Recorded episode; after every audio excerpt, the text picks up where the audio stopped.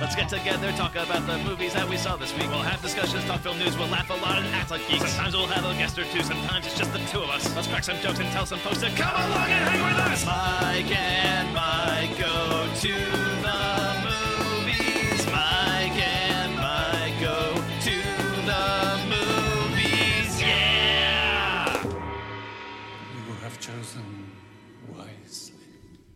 1960s to the distant future, from lighthearted Holocaust dramedies to wild conspiracy theories, 2019 was a year when our knives were out, our gems were uncut, and our women were little. Uh, we covered a lot of movies on this podcast over the year, and we're about to count them down on this week's Mike and Mike Go to the Movies. I'm Mike Smith. Joining me, as always, is a man who asked that when I bring him out, if I could introduce him as Joker.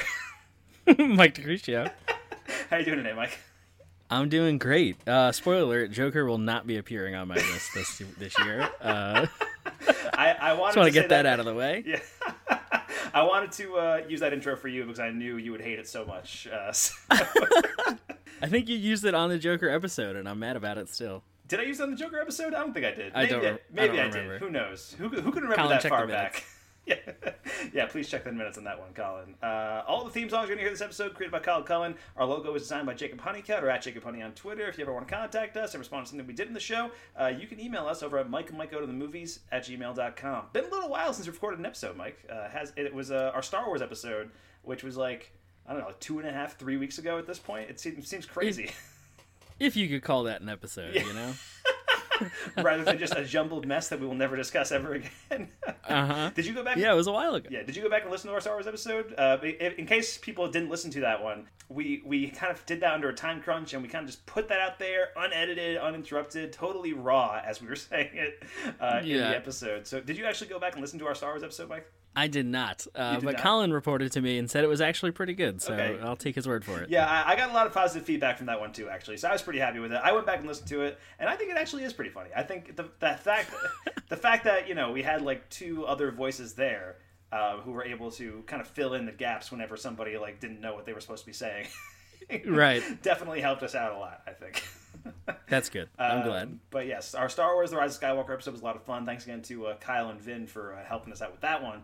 Uh, and then you know we had our time off for the holidays. We had Christmas, we had New Year's, and all that stuff. Did you have a good holiday season, Mike?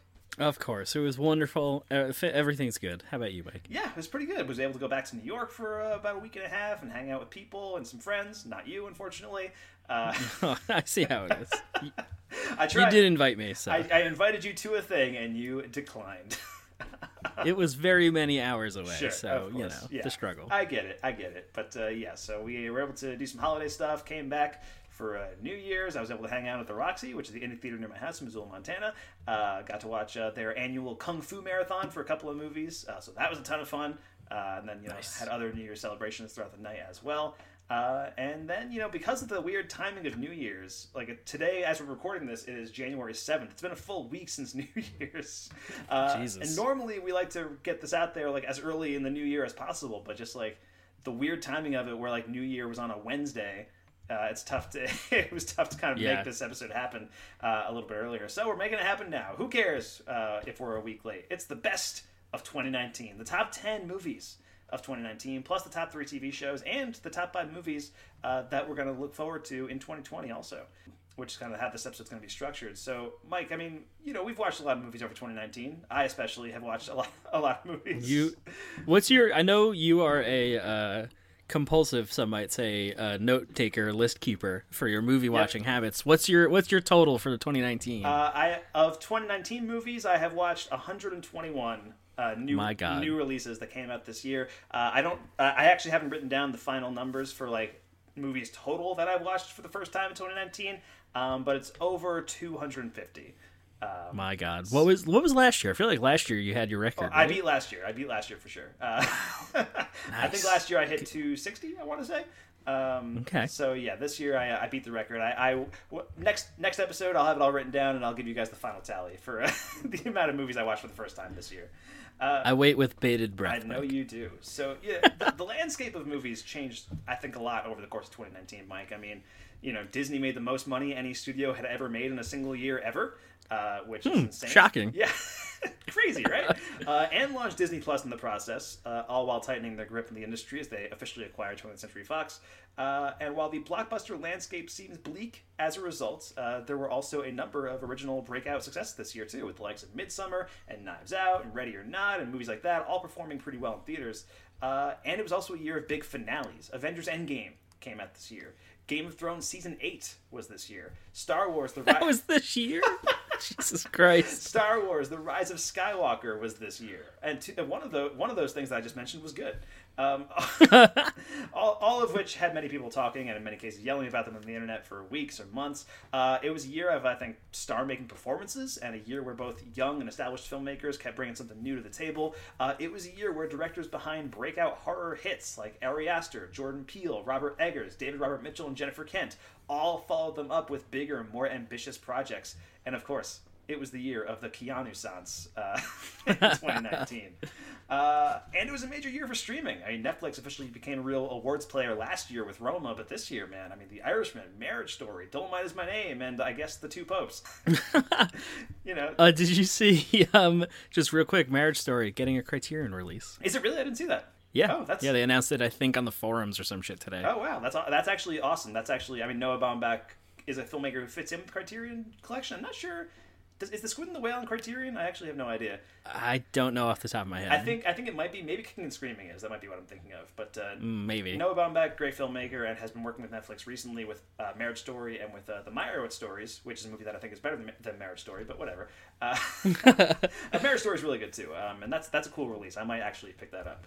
Uh, and you know, Net- Netflix essentially proved they could help produce some of the best work from great artists alongside any major studio and turn their movies into a cultural force, which is kind of the cool thing that I've been seeing this year. You know, when Roma was coming out, like it was a big awards player. I'm not sure how many people actually watched it, uh, but with this movie, I've been seeing you know nonstop things about The Irishman and Marriage Story specifically. Like the Marriage Story kind of became a meme on the internet and has been living on through that. Uh, and The Irishman, just anecdotally, like I, I came out like the day before Thanksgiving on Netflix. I saw it in theaters um, the week before that happened, uh, and so I was traveling back home on Thanksgiving. Went back home and you know got there and my uncle was like hey did you watch the irishman yet? And i was like actually yeah i saw it in theaters last week. Did you watch it? And he was like yeah i watched it last night. And i was like oh it's a three and a half hour movie. It's impressive that you were able to find the time to watch it so quickly. Uh, and then my aunt was like hey did you watch the irishman yet? And i was like wait what? Like literally everyone on my mom's side of the family had already watched the irishman uh, you know, even though that movie is a three and a half hour long movie, they were all were able to find the time to watch it somehow. I don't know how they did it. I, I have a pretty large family. Me neither. I, I haven't been able to find time to do it yet, and I'm sad about it. Yeah, I mean, you should be. The Irishman's great. You should watch it. Uh, so, Yeah. so The Irishman, also not a movie that will be on your uh, top, top 2019 list. Both movies that are essentially riffs on earlier Martin Scorsese movies. Although one of them, Robert De Niro, not represented on my list. that is a damn shame. Um, and then, yeah, like I mentioned before, on a personal level, saw more movies in 2019 than I have in any other year in my life. Uh, as of now, I've seen 121 releases. Still a few movies that I want to see. Like, I, even though I've seen a lot of movies, I still haven't seen 1917. I still haven't seen A Hidden Life. Uh, I still haven't seen The Two Popes. S- sorry. Um, I'll get around to it, I guess. I, I was I literally had the thought the other day, like um, I was on Netflix and I was choosing between two movies, and my choices were The Two Popes and Six Underground, the new Michael Bay movie. and I chose Six Underground. You son of a bitch. Stay tuned for more on Mike's list Uh, yeah. for Six Underground. oh, Six Underground's taking the top spot, Mike. it's Six Underground, Men in Black International, whatever other shitty 2019 release I can think of. I don't know, Stuber. Uh, uh, yeah, Six Underground, quick review. Not a very good movie. First 20 minutes are fucking awesome. Nice. First 20 minutes, some of the most insane action filmmaking of Michael Bay's career. You should watch the first 20 minutes and then immediately stop. Uh, and then just give up. yeah, just just it's never going to get as good as that, and it, it in fact actively gets much worse. Uh, uh, but yeah, so still a lot of movies I want to see in uh, that came out in 2019. So obviously, like I want to say my list is incomplete, but it's you know I saw a lot. I, I think I saw more than like the average person did. Uh, and how are you, Oh yeah, for sure, Mike. and how are you feeling about your list, Mike? Uh, I actually feel pretty good. Um, last year you helped me out uh, before, you know, a couple weeks before we did our top ten. Yeah. Because uh, I don't see 129 movies or whatever you saw. um, I mean, it was Like, hey, yeah. It, it was easier know. for me this year because I lived in Missoula for the full year, which meant I lived around the corner from the Roxy for the entire year, and it helped out. That's fair.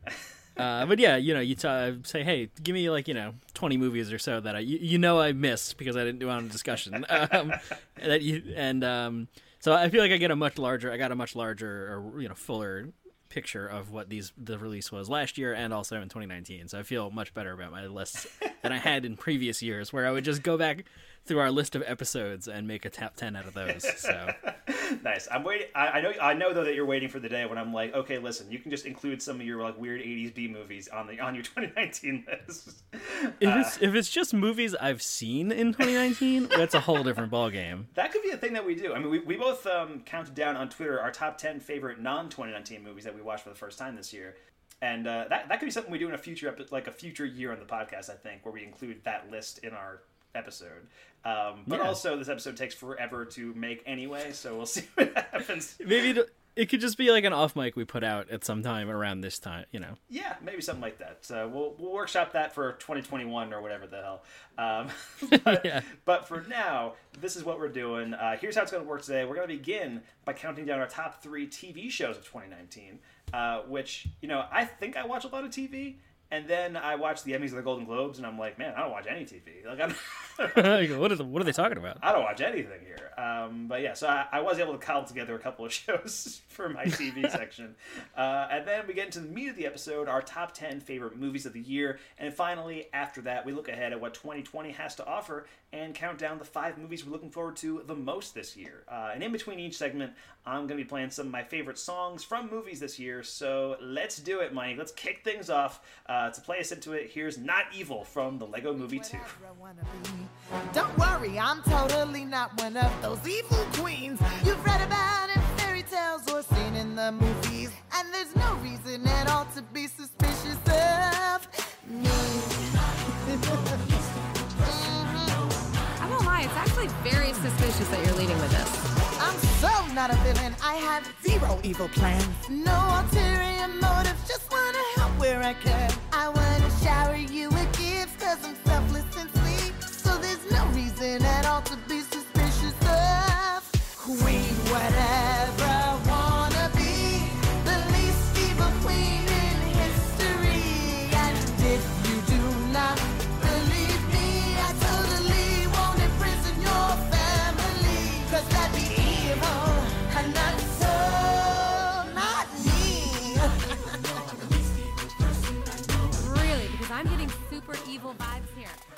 All right, here we go. It's time for our top three TV shows of the year. Now, again, uh, a lot of shows are, that I watch have not been from 2019. like I'm catching up on like shows that came out like years ago. I spent a lot of this year just watching Deadwood, so like you know, it's it's one of those things.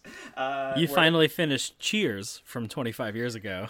I did finish Cheers earlier this year. I started watching Frasier, and I was so upset actually. Frasier left Netflix on January first, uh, and I'm halfway through season. I'm halfway through season two of Frasier. What am I gonna do, Mike? I have so Physical many. media forever. I have so many unanswered questions about uh, what's going on in Frasier. uh, I did. I did look up. Um, you know, I looked up on JustWatch to see if Frasier is streaming anywhere, uh, and it is available on CBS All Access, which seems wrong because Frasier aired on NBC. Uh, Wait a second. I know. Um, and it's also like some of the seasons are on Hulu, but not the season that I am on right now. Uh, so it's like, My do I skip ahead? What do I do? I don't know. But I'll I'll, I'll keep the audience updated on my Frasier situation later. But for now, Mike, we got to count down our top three TV shows of the year. So why don't you start, man? What is your number three television show of 2019? Uh, my number three TV show is Netflix's The Witcher. There's something back here. It sort of looks like a fawn. Yes, Gear. Hello? Hello, little fellow. Oh, aren't you just the cutest, most terrifying thing I've ever seen in my entire life? Run away, run away, Geralt! It's one of your friends again. Ah. What in the name of Blomin Mag is that? Sanharika. It's probably starving. Sheathe your weapons.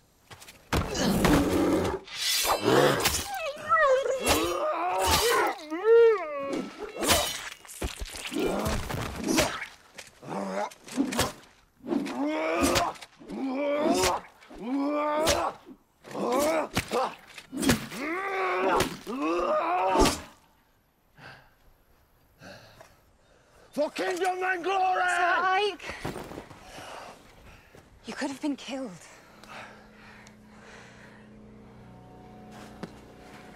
If we'd fed it, it would have gone away. Thanks. That night may be a fucking dumbbell but I'll be damned, the dragon won't stand a chance. Uh, this is a late entry for 2019. It came out, I think, like December or dropped December like 23rd or something like that. The Friday before Christmas it dropped. Yeah, had you watched Uh, it when we um, when we did our Star Wars episode? Uh, I feel like we were talking about it. Or had it, had Um, come out? I don't remember. Okay, I feel like we were talking about because you watched it really quick, right? Yeah, the the first weekend it came out, I watched it. Yeah, so- Um, sounds right. Yeah, so I'm a I'm a big Witcher fan. You know, the books, Yeah. the video game, uh, and all that stuff. So I was very very excited for this, and uh, it definitely has some problems. It's got like a weird structural thing. I mean. The novels have this too, where it kind of does multiple timelines, flashbacks, unclear when stuff is happening until much later on when it's like, oh shit, and then like you know, actual the whole weight of what's going on hits you, um, and it does some of that stuff which you know is confusing to a lot of people that aren't familiar with that or Yeah. weren't expecting it. But it is really cool. It's really fun. It's just like unabashed, unabashed, uh, like fantasy schlock kind of stuff. Just like monster hunting sexy people, and like that's all I want in my life. Uh, Henry Cavill is great as Geralt. Um, so yeah, that's The Witcher. The next next season is like 2021, so it's like, oh man, so it's like Game of Thrones level weight. Uh, Yeah. So hopefully season two is also very good, and uh, and there's a whole thing uh, that came out with Netflix like officially. I don't, I don't know about officially, but like they have this have it down to a science where they give they cancel shows after their third season Right. because it stops bringing in new people and they want new shows to keep current subscribers happy so like they always cancel stuff after two or three seasons so i'm really nervous for the witcher because it's like the showrunner is like yeah we have an eight season outline it's like oh no I um, but yeah so i mean that's number that's my number three spot and there's a couple there that were kind of like neck and neck and just because of my preference for witcher stuff i was like i gotta get that on there Yeah, that's fair. I mean, yeah, I've I've heard a lot about The Witcher. I I, I am somebody who knows basically nothing about The Witcher. Um, like I've never played the video game. I have not read any of the books. I, I know genuinely nothing. I know it's a I know Henry Cavill's in the show, and I know it's a fantasy thing, and that's basically it. Um, i but, like- mean do you need more though Uh, I mean, sure, I get, uh, but you know, what I'm, I, it seems cool. Like I feel like maybe I'll check it out. But also, like, um, I did watch the first episode of His Dark Materials this year, um, which is also a fantasy thing that I know basically nothing about. Um, and I was and I was completely lost. Like I had no idea what was, what was happening, uh, and I'm fearful that The Witcher will be the same thing for me. Um, but everybody I know who is Mm. like, I know I know a surprising amount of people who are really into The Witcher. I had no idea how big it was. like I thought It I thought actually- yeah, I thought it was a thing that you were really into, and like it was like you know popular. Yeah, among, nobody knows this I thought it was popular among like your D and D friends, but like I know people in like the real world who who, who like Actual humans? actual human beings. I was I was shocked.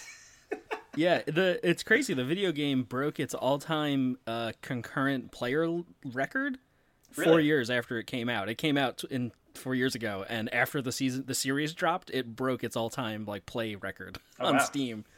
Um, so like it's doing stuff. People Okay. are going back to it. That's cool. Yeah. So, wor- so the world- I- I'd be interested. Watch one episode and let me know. Just because I know same thing with like you mentioned with his Dark Materials, so I'm interested what you Yeah. would think. I will I will watch The Witcher at some point in the near future, and by the near future I mean probably never. I don't Maybe like a couple point. like a couple years from now, probably. I, ju- I, ju- I just started watching The Haunting of Hill House, uh, which came out Yep. in like early 2018, and I'm like, yeah, guys, The Haunting of Hill House. You guys all still talking about this? Um, Stranger Things season one, am I right? Netflix, and it just aired its first season. Uh, probably worth checking it out, especially if you're into high fantasy stuff. And I, I Mike definitely endorses it, so there's that because it is on his list. Yes. Uh, my number three of the year uh, is on HBO. Actually, all three of my number three picks are all HBO shows. Um, which you know, I feel like there's there's a lot of like Netflix shows that came out this year that I like thought like, hey, I should watch this. But like the fact that it's like a full season at once, just like I have no, I I can't budget that in my time. You know what I mean? Yeah. Um, whereas like you know, an HBO show comes out once a week. Weekly episode. I can spend a half hour a week watching the show. There's like a designated time period where I can do that. That's great. Uh, I, I miss the old school way of uh, watching television, which is why I was so glad that um, Disney Plus released its shows uh, once a week. Um, the Mandalorian did not make my top three, but it's a show I liked a lot. Uh, and it's a show that, uh, you know, just did a weekly thing. And I feel like people were talking about it a, a lot more because, like, hey, it's a weekly type thing, and I can get more into Absolutely. it um, as a result. Um, but my number three show of the year uh, was on HBO. Uh, it's created by Danny McBride, Jody Hill, and David Gordon Green, and that is The Righteous Gemstones. Do y'all want to see a sneak peek? Oh, yeah, I, I Should we think we got to go to a commercial. Oh, real I don't quick. think we're going to take a break yet, because guess what? I wore my clogging shoes. God's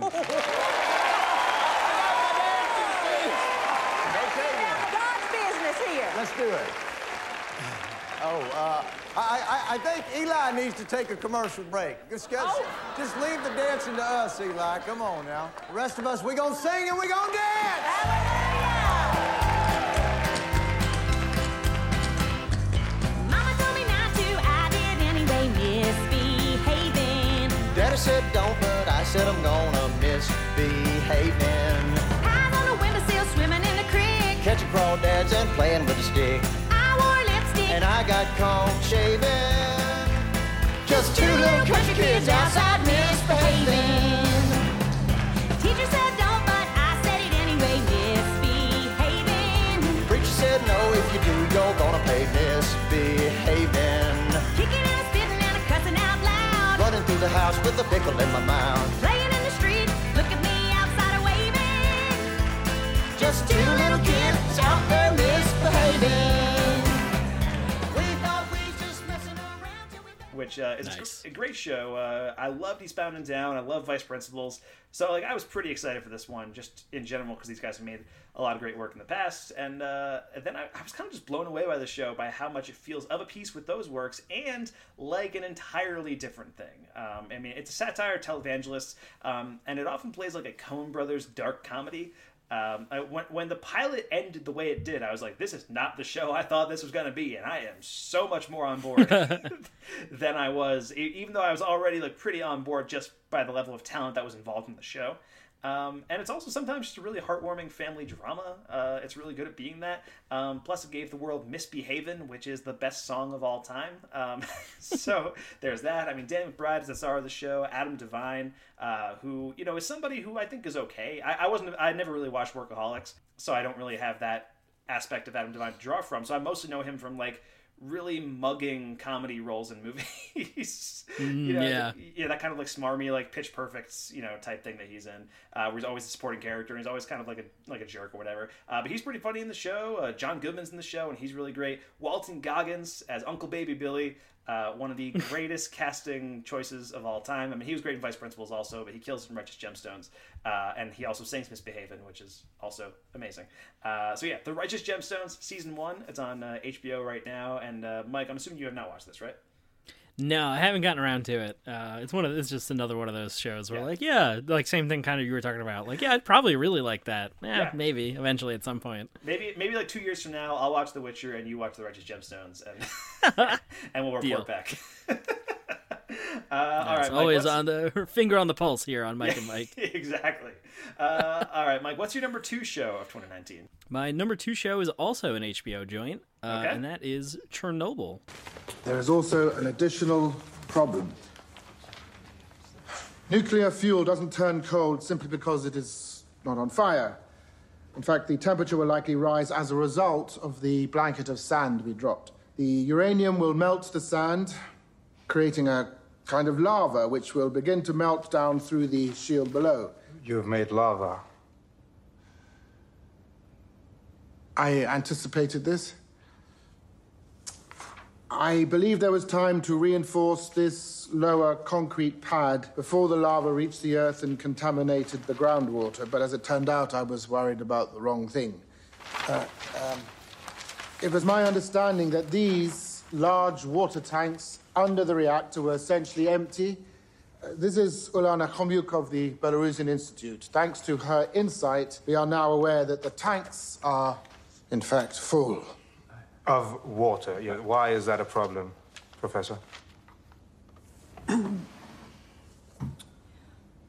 When the lava enters these tanks, it will instantly superheat and vaporize approximately 7,000 cubic meters of water, causing a significant thermal explosion. How significant? We estimate between two and four megatons. Everything within a 30 kilometer radius will be completely destroyed, including the three remaining reactors at Chernobyl. The entirety of the radioactive material in all of the cores will be ejected at force and dispersed by a massive shockwave, which will extend approximately 200 kilometers and likely be fatal to the entire population of Kiev as well as a portion of Minsk. All right. I, I meant to watch Yes. Chernobyl, and I did not. I feel like there's gonna be a lot of that this episode. Yep. Uh, yeah, I mean Chernobyl. It's a limited series on HBO. I think it's like six or five episodes. I think it's five. Um, and the first three episodes of Chernobyl are the best horror movie I've ever seen, like ever. Period. like the three mov- three episodes together. Uh, is out of control. That's the actual like meltdown and like immediate after effects and the the attempt to uh, seal the the the reactor and everything. Um, and then see episodes uh, four and five are kind of like the cleanup and like the trial and like all that stuff. Uh, and it slows down a bit and it gets a little more procedural and kind of uh, just going through like the day to day of what happened after that. Uh, and it's still very good. It's riveting. Uh, but seriously, like the first three episodes, like me and my dad were like, yeah, let's just check it out and see what happened. And it was like when we finished the third episode, we were like, holy, can we breathe finally? Like, what is going on? This is insane. Yeah, terrifying. Yeah, I. I So that's Chernobyl. Absolutely recommend it. Yeah, I was flying back from New York um, during the holiday after the holiday break, um, and they had the entire series of Chernobyl as like an in-flight entertainment on Delta Airlines when I was flying, and I thought to myself like, man, I have like a six-hour flight ahead of me. I could theoretically just binge watch Chernobyl this entire time, but I wanted to give it like actual like I, I want to watch it like for sure, but I wanted to give it like actual space. You know, I don't want to like. Yeah. Like I don't want to be like watching it on like a three-inch screen on, on an airplane surrounded by people. Like I want to be able to watch it in my Yeah, house. being judged for what you're watching. exactly. Yeah, yeah. not for the faint of heart. For definitely Chernobyl. Absolutely. Nice. Yeah, well, I'm glad. Yeah, and that show also developed by Craig Mazin, who um, was the writer of The Hangover, um, which is just bizarre. like, Jesus. He had a pretty long career in like comedy movies, like really dumb comedy movies, and then suddenly just came around and did Chernobyl, uh, which is nuts. So I'm glad that. Uh, uh, one work from an old guy who worked on The Hangover uh, made one of your lists, Mike. There's some representation of of uh, the Hangover crew. and that's really the crew that needs the most representation in Hollywood these days is guys who work That's on The right. Hangover. hmm You know, all those white dudes. Yeah, they need the most help. Uh, all right, my number two show of 2019 is a show that I'm guessing might be your number one, but uh, like I'm, I, I have no idea. Like I'm, I'm guessing it might be. We'll see. Mhm. Uh, my number two show of 2019 is Watchmen. Oh, John. My dear beloved John.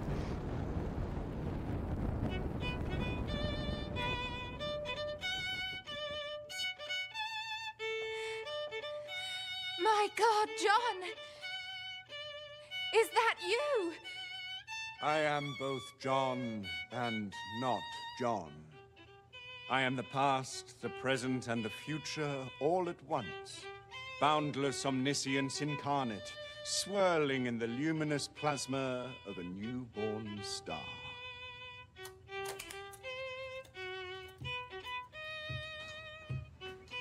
I am Dr. Manhattan. Oh, John. Is this the end? Nothing ends, Janie. Nothing ever ends. which is uh, developed by Damon Lindelof, uh, the creator of The Leftovers, and of course Lost. Uh, and you know, I was in the bag for anything Lindelof did after The Leftovers, uh, as as were you. I mean, you were also a huge Leftovers fan. Oh, uh, yeah. So we were both looking forward to this show because a, you know, just really excited to see what he was doing next, and b, like, what the fuck was he gonna do with Watchmen? You know, it was. uh, I mean, I, I had read I had read Watchmen back around the time the movie had come out. Um, so the movie came out in like 2009. I think I read Watchmen right beforehand. Like the, it was like March 2009. I read it in like February 2009. So it's been, it, and I haven't read it since. So it's been about 10 years since I've actually read the Watchmen comic. Uh, and so Mhm. I kind of did a little bit of refreshers and stuff like that, like just kind of re- like recapping stuff that happened in the comic online and stuff. And this show, you know, kind of t- lifts stuff from the comic. It is a sequel to the stuff that happened in the comic, but it is completely its own thing. Uh, and it feels like you know a- modern day sequel to one of the most beloved comics of all time seems like a really thankless task for a storyteller to take on like how like Yeah. like if he fucks this up and it's like highly probable that he will uh it's you know everyone's gonna hate you. You know, it's like, like you're gonna have angry nerds yelling at you on the internet for years and years. Um, and then holy shit, he did it. Watchmen. It's I, it's it's an amazing show. I think the perfect companion piece to the book. Um, it creates a narrative that feels very vital to 2019 um, while still building on those events to create an exciting new chapter with mostly new characters, but some legacy characters who are all really well represented. When it does unleash those old characters, especially towards the end, it is just so perfectly executed, uh, and it's big and it's bold and it's ambitious and weird and funny and dark and probably the actual best show of 2019, but comes just shy of being my personal favorite. Uh, um, it's it's Nice. it's really fucking good. I mean, Wa- Watchmen is awesome, and you know the season ended, and it's looking like Damon Lindelof is saying like it's a one and done. He doesn't want to do a season two unless he has like an amazing idea, and I kind of love that because it ends in such a perfect place where it's like there could probably be more stories told after this, but like the story of the season is basically done. Uh, so. Right. so yeah, Watchmen season one ish, uh, poss- possibly the only season. Uh, but really, really great, and it's on HBO. And uh, if you were a fan of the comic, you should absolutely be watching Watchmen. Uh, so, Mike, what was your number one of uh, 2019? Uh, well, my number one is the story of Lube Man. Oh no, I'm. That's uh, one of the characters in the Watchmen. In Watchmen, because number one is Watch is Watchmen. That's what I thought. Yeah, I mean, we we Yeah, we- come on. We, we were talking about this show a lot when it was airing, so I figured, and just the way we were talking about it, I was like, yeah, it's gonna be Mike's number one. Yeah, come on. Well, I was gonna I, I was gonna put Chernobyl as number one, but I feel like just the the impact of Watchmen, because like you said, just putting it, making it feel so vital to 2019. Yeah. uh, just confronting outright like white supremacy and racism and police brutality, but also in this alternate superhero history.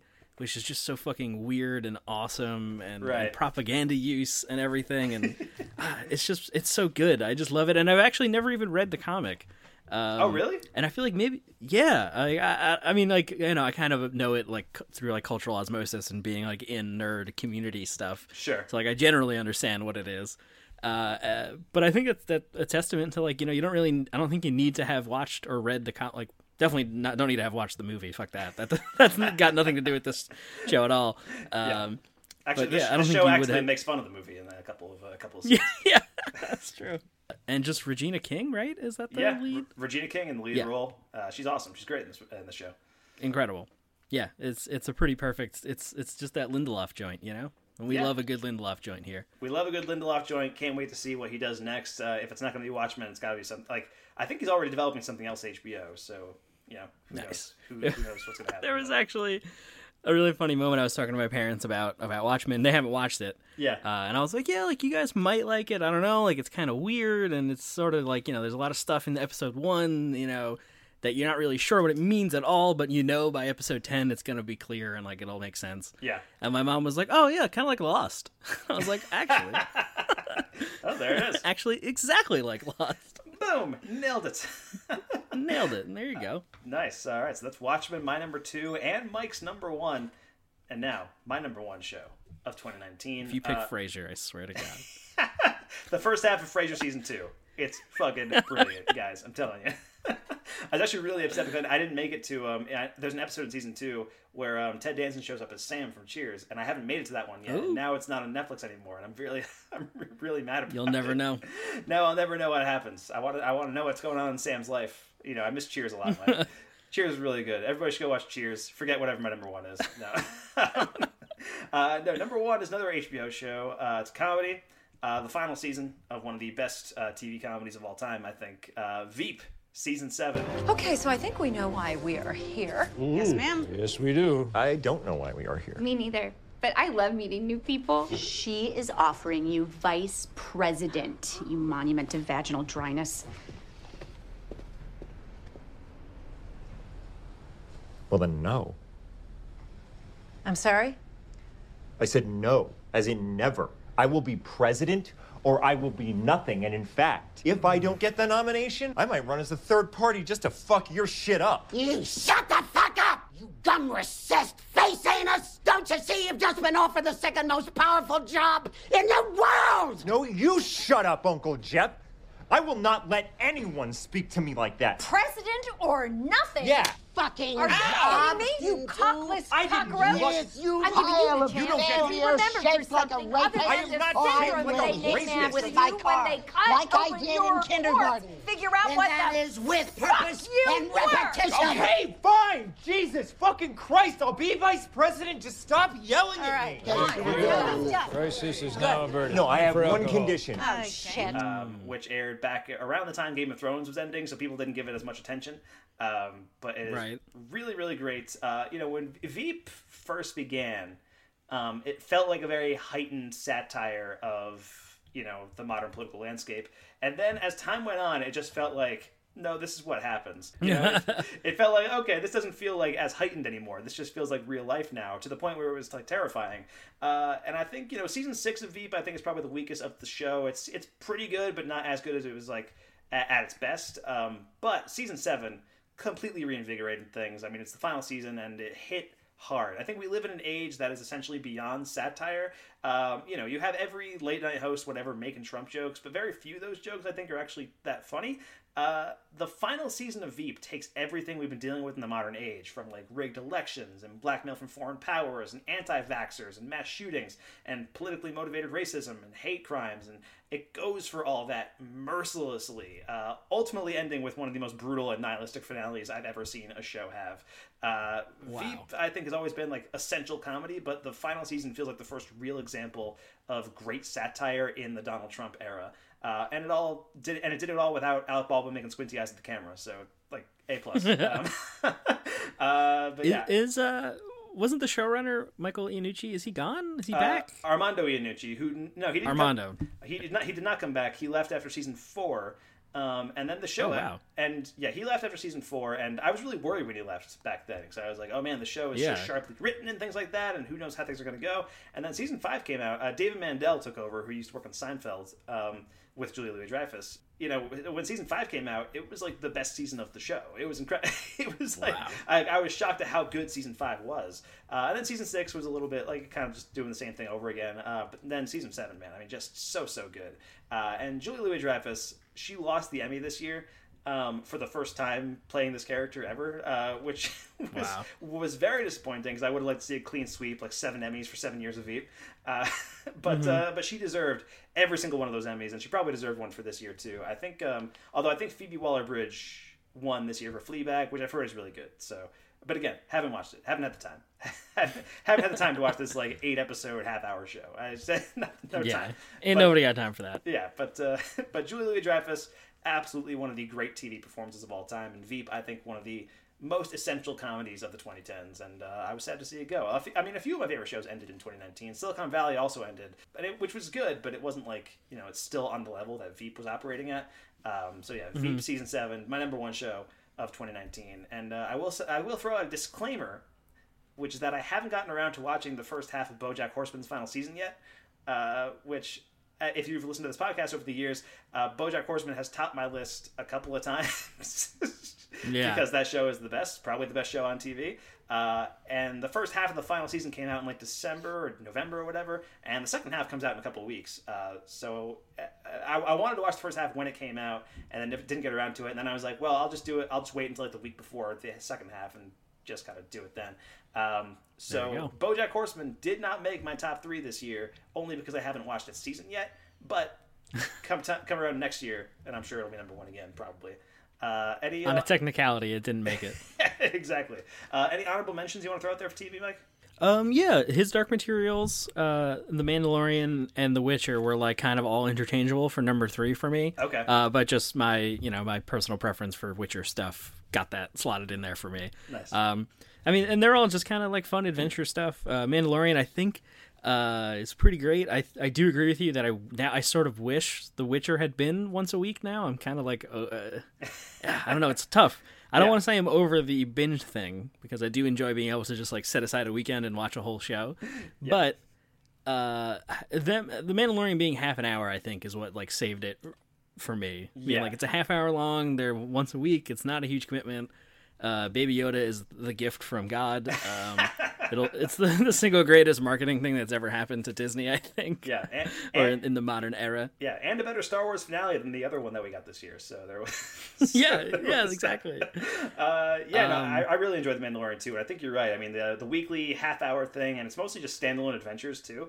Uh, I was Yeah. I was so on board. I was I was expecting The Mandalorian to be because they're putting so much money into it. Uh, I was expecting it to be this big, expansive, like Game of Thrones esque, like high concept kind of show.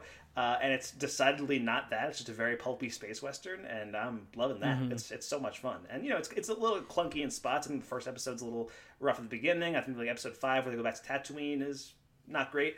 Um, but like for the most Yeah. part, for the most part, good show. Like really fun, and you know it's fun Star Warsy things. Uh, so even the, even though the Rise of Skywalker may have disappointed a lot of people, and I actually I you know I I kept saying like you know after our conversation maybe I was talked back into it a little bit.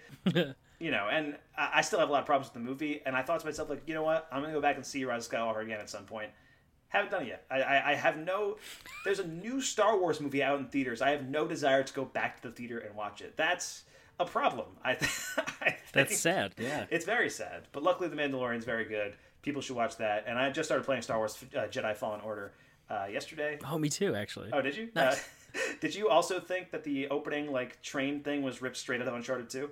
Um, because Yep, Okay, 100 straight yeah. up. It's the exact opening as Uncharted. It was the exact same thing. I was like, I can't believe how callously they're ripping this off. It's fun, but I'm like, because hey, like uh, I said this to um our, our buddy Kyle, music supervisor for the, for the show. Uh, you know, Uncharted plus lightsabers. That's like my winning combo right there. That's great. I'm in.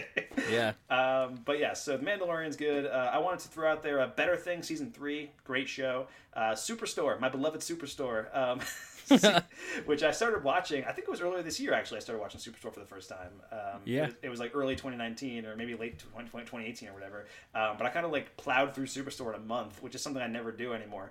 Um, and it was just such a good show. And so the back half of season four, the first half of season five, still great. Um, the Good Place, uh, which is ending very soon. Um, the last like four episodes of season four, uh, which is its final season, are going to air over the next few weeks. Uh, and then finally, uh, Barry season two, which I have not finished. Uh, otherwise, it would probably make my top three. uh, I'm like halfway through Barry season two, and it's really good. Uh, I just haven't gotten around to finishing it. Um, but yeah, otherwise, those are my honorable mentions for TV.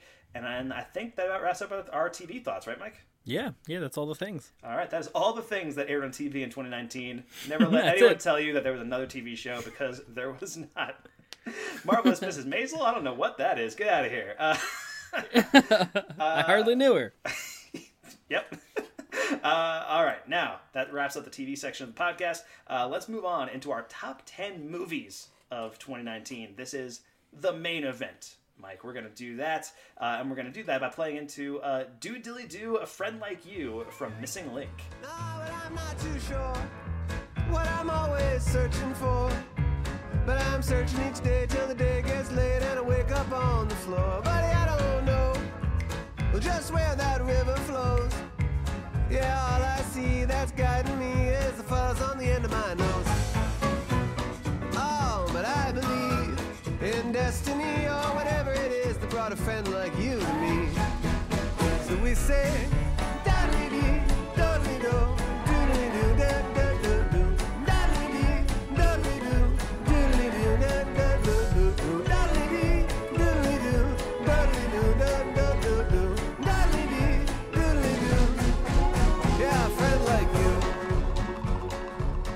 right, that was uh, the song from Missing Link, Do Dilly Do, A Friend Like You, which if you haven't watched the movie, pretty good movie, great song. Like I, I remember sitting down, sitting in the theater, watching those end credits roll and being just kind of jamming along and being like, man, this is great. This is a delightful little uh, romp of a song. So uh, yeah, that's uh, it's not going to get nominated for best original song at the Oscars, but it absolutely should. It's great.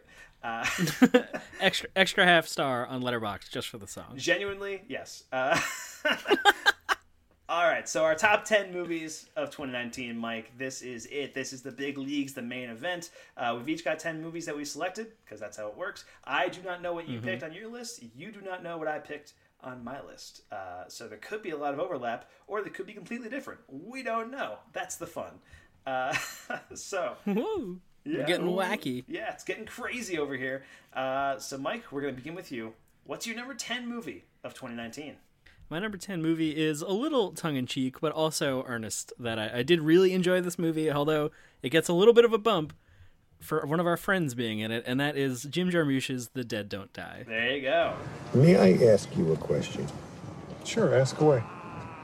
You have been saying that this is all going to end badly from the very beginning, over and over. So, what made you so fucking sure of that? How did you know everything in advance? You really want to know? Yes! I want to know. I really want to know. Okay. I uh, know because I've read the script.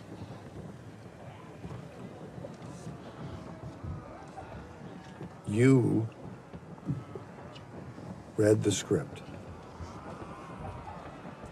The whole script? All of it? Yeah, Jim gave me the whole script. He only gave me our scenes. I never saw a complete script. After all I've done for that guy, and it's a lot that you don't even know about. What a dick.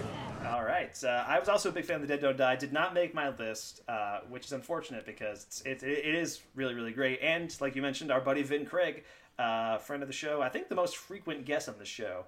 Um, it's like it's he just won't go away. He just will not leave. Uh, he, uh, he he appears as a background extra in The Dead Don't Die um, in the diner uh, behind Danny Glover. He's like scarfing down some breakfast, uh, and it's and I remember Yeah. I saw that in theaters and like you know here in Missoula, Montana, and I was a packed theater, and I was like freaking out, like oh my god, that's my friend Vin, and nobody cared, nobody, like, but it was still Nobody gives a shit. Yeah.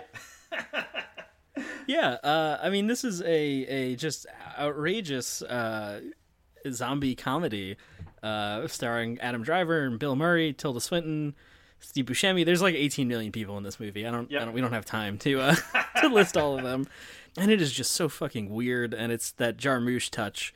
Uh, and I know I did see a lot of people kind of saying like, mm, "This is a little bit late to be having a movie that's just like a zombie spoof uh, in the in the kind of zombie cultural monolith of zombies uh, kind of thing." Uh, and like, yeah, that's valid. That's fair. Um, and it's just, but it's just so weird and offbeat, and the the comedy really connected with me, and I just thought it was a lot of fun. And like, I remember I saw that with uh, Sam, friend of the show, Yep. and uh, he was like, "I don't understand what that was," and I was like, "I fucking loved it, dude!" Like, so it's just one of those things. So yeah, number that's number ten for me. The Dead Don't Die. Yeah, I, I also really enjoyed The Dead Don't Die. Very funny movie, uh, and that's the one I feel like that's the one I feel like the most. Where people, where people I know who have seen it have been like, "Yeah, I didn't like that movie," and I was like, "Yeah, but I loved it." like, like it's just, which Exactly. I, I had the same experience as you. It's like every time somebody has come up to me and been like, "Hey, The Dead Don't Die," I was like. I mean, because that happens to me every day, you know. Uh, Yeah, you know. I'm flocking down people in the street who are like trying to like tear me down, being like, "Hey, did you like the Dead Don't Die?" And I'm like, "I did." They're like, "What?" um, but yeah, It's got such a great cultural impact, you know. it really does. It really does. No, it, it's a really fun movie. Also, like like we mentioned, uh, Vin was in it. It was shot right near my hometown in New York, so that's pretty cool too.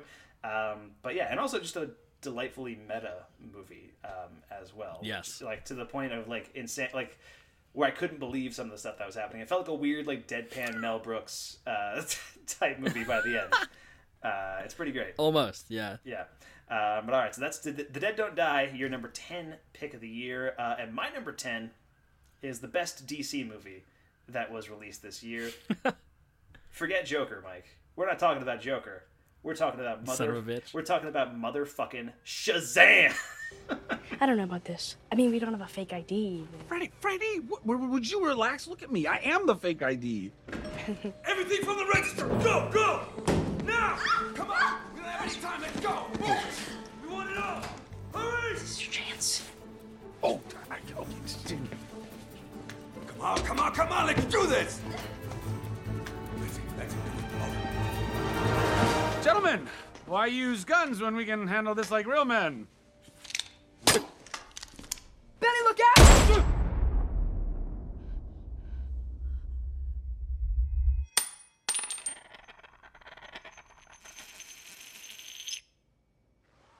Bullet immunity. You have bullet immunity.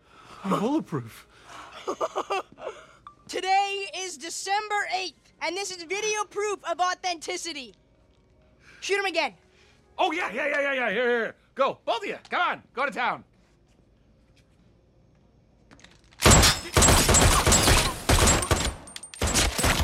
Wait, wait, wait, wait. We, we still don't know if the suit is bulletproof or if you are. Shoot him in the face. Shoot me in the face. In the face?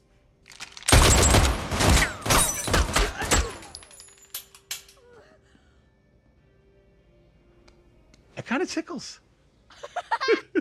You're dead.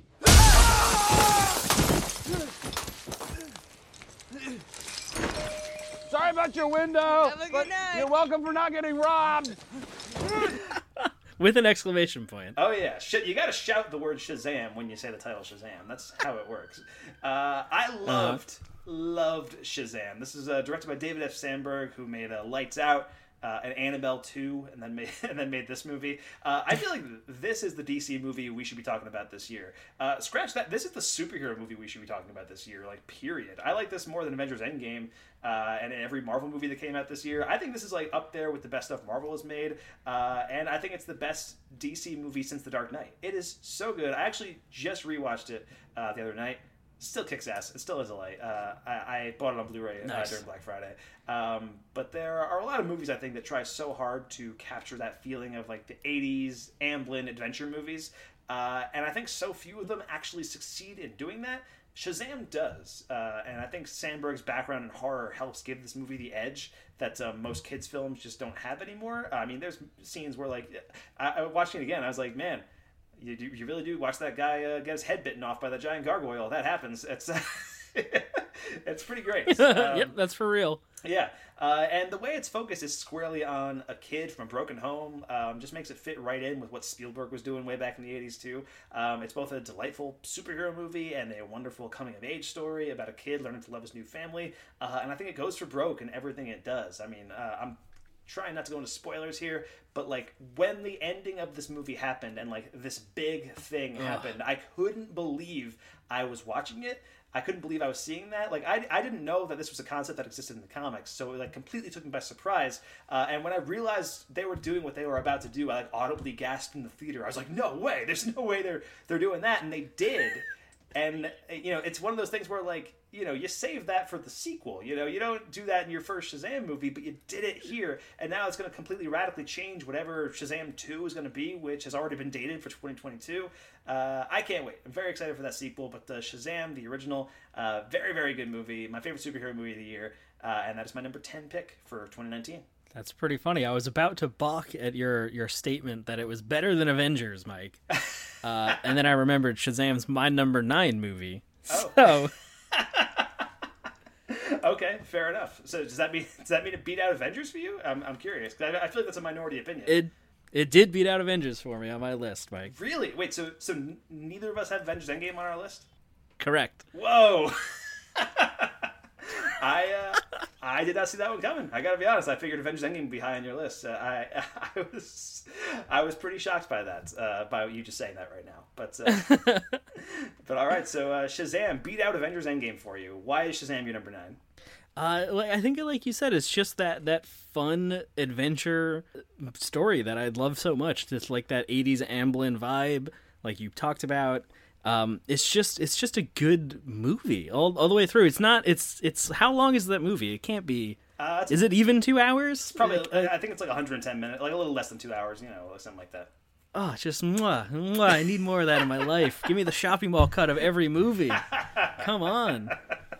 Uh, yeah, and just I, I don't think I even really realized that the uh, that David Sandberg came from a horror. We must have talked about it when we when we reviewed Shazam. I'm sure we but did, But that he yeah. came from a horror background, and that makes a it makes a lot of sense. Uh, There's some really dark shit going on in this movie. Yeah. We got our our man uh, Mark Strong just eating, chewing the scenery, and it's Yeah, great killing it.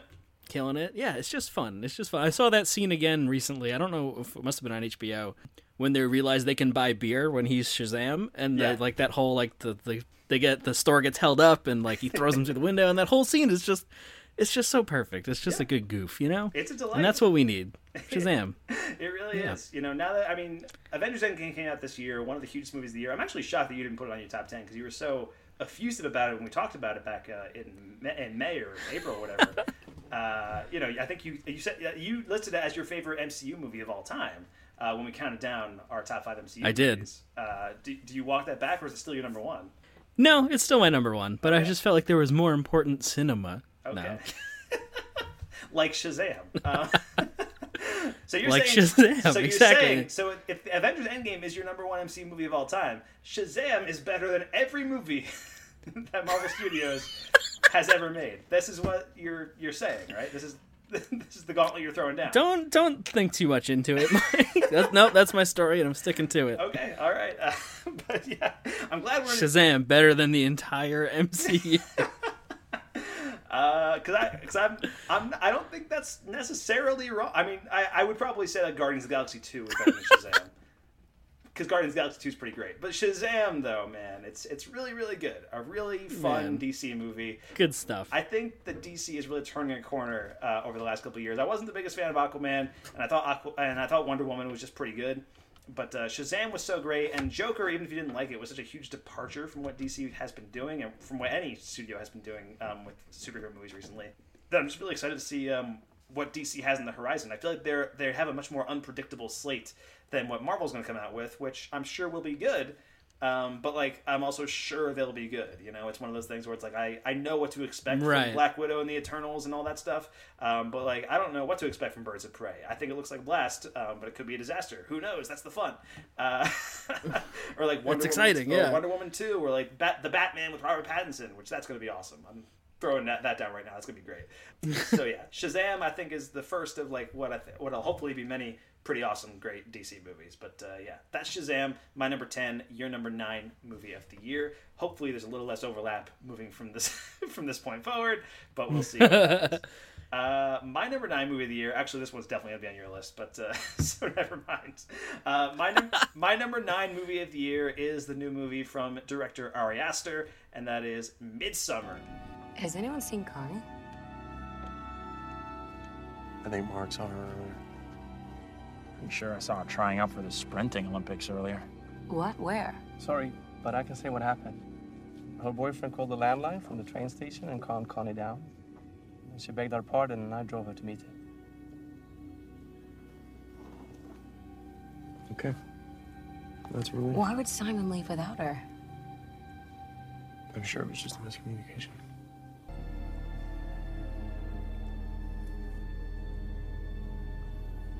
Could see you possibly doing that.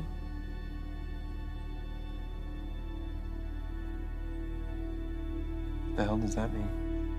which this is maybe Nice. the movie that improved the most for me the more I sat with it. You know, I liked it a lot when I when we first saw it, uh, and I think in my review I was like, yeah, this is probably like I feel like this one I'm going to sit with for a while. Like it's one that I left the theater being like, yeah, it was good. I liked it a lot, and then I just didn't stop thinking about it for a couple weeks. Like, um, uh, so I ex- I Mhm. expected it would kind of drop down my list as more movies came in, but. I had the opposite reaction. Like as more as I saw more and more movies, I kept asking myself, "I like this, but do I like it as much as Midsommar?" Uh, you know, is always a good sign for Midsommar. And you know, it's Aster following up Hereditary, um, which I think is a masterpiece. And you know, that was Hereditary was both of our favorite movie of last year as well as of 2018. Um, Yes. and this is the follow up to that. Uh, and this is a movie that is, on the surface, I think, very different from Hereditary. Um, but at the same time, thematically, they feel completely connected. Uh, and I saw Florence Pugh earlier in the year with Fighting for My Family. Um, but this is where it really connected and was like, okay, Florence Pugh's the best. Uh, and then um, I'm not sure if you. Protect her at all costs. Yeah, and I'm not, su- I'm not sure if you've seen it yet, but she's also in uh, Little Women. Uh, for what it's worth, she's amazing in it. Like I think she's even better in that movie. And this movie is just like Nice. a nonstop. It, it- it's it, this movie's not a nonstop terror ride like um, Hereditary is. It's more like a, um, an atmospheric thing, um, and which Hereditary was too. But this Mhm. one even more so. But it's unsettling the entire way through. Often very very funny. Um, and I would say definitely go with the director's cut if you have the option for, to do so, um, which I think right now is only available on like Apple TV. Nice. Um, but I'm sure in like a year it'll be put out on Blu-ray or something like that. So, um, Midsommar is my number nine movie of the year. And I'm not going to Okay. ask you what you think of the movie, Mike, because I'm guessing it might come up on your list at some point. We'll see. We'll find out. Um, but I do want to point out, I think it's uh, Randy Havens or something is his name. The, the the guy that's like the teacher in Stranger Things. Uh, you know, like the science teacher guy. Yeah. Uh, he's been tweeting all year uh, about Midsommar and how it's his favorite movie of all time and all this like you know kind of like goofing it up about Midsommar. Really? And then he saw Little Women and uh, tweeted a thing that Little Women is now numbers one through ten on his top ten list of the year, and Midsommar is number eleven. Yeah. And I thought that was funny. That's fair. That's how good Little Women is. Yeah, imagine. Yeah, fair So I haven't gotten to see that yet, but I want to. All right. Uh, okay, Mike. What's your number eight movie of 2019? keeping with the theme of uh, breakout horror directors following up uh, with their second movies this year in 2019, my number eight movie is uh, Robert Eggers' new movie, The Lighthouse. Let Neptune strike ye dead, Winslow! Hark! Hark! Triton! Hark! Bellow! Bid our father, the Sea King, rise from the depths full, foul in his fury. Black waves teeming with salt foam, to smother this young mouth with pungent slime. To choke ye, engorging your organs till ye turn blue and bloated with bilge and brine and can scream no more. Only when he, crowned in cockle shells, with slithering tentacled tail and steaming beard, take up his fell befinned arm. His coral tined trident screeches banshee like in the tempest and plunges right through your gullet, bursting ye, a bulging bladder no more, but a blasted bloody film now, a nothing for the harpies and the souls of dead sailors to pick and claw and feed upon, only to be lapped up and swallowed by the infinite waters of the dread emperor himself. Forgotten to any man, to any time, forgotten to any god or devil, forgotten even to the sea. For any stuff or part of Winslow, even any scantling of your soul, is Winslow no more, but is now itself the sea. Yeah, I got the chance to see it uh, through, by my means, which is unfortunate. But uh, sometimes you got to do what you got to do, and I definitely want to buy it as soon as it's available on Blu-ray. And yeah, this is just fucking just what is this movie, Mike? This is uh, Willem Dafoe and uh, Robert Pattinson are two lighthouse keepers in the indeterminate time, uh, like 1880s or some shit like that. Something like that. I think the 1800s. Uh, Robert Eggers is like allergic to making a movie that's not like in a ridiculously old time with a weird dialect. Oh. Yeah, yeah, between it's the gotta have some yeah. incomprehensible.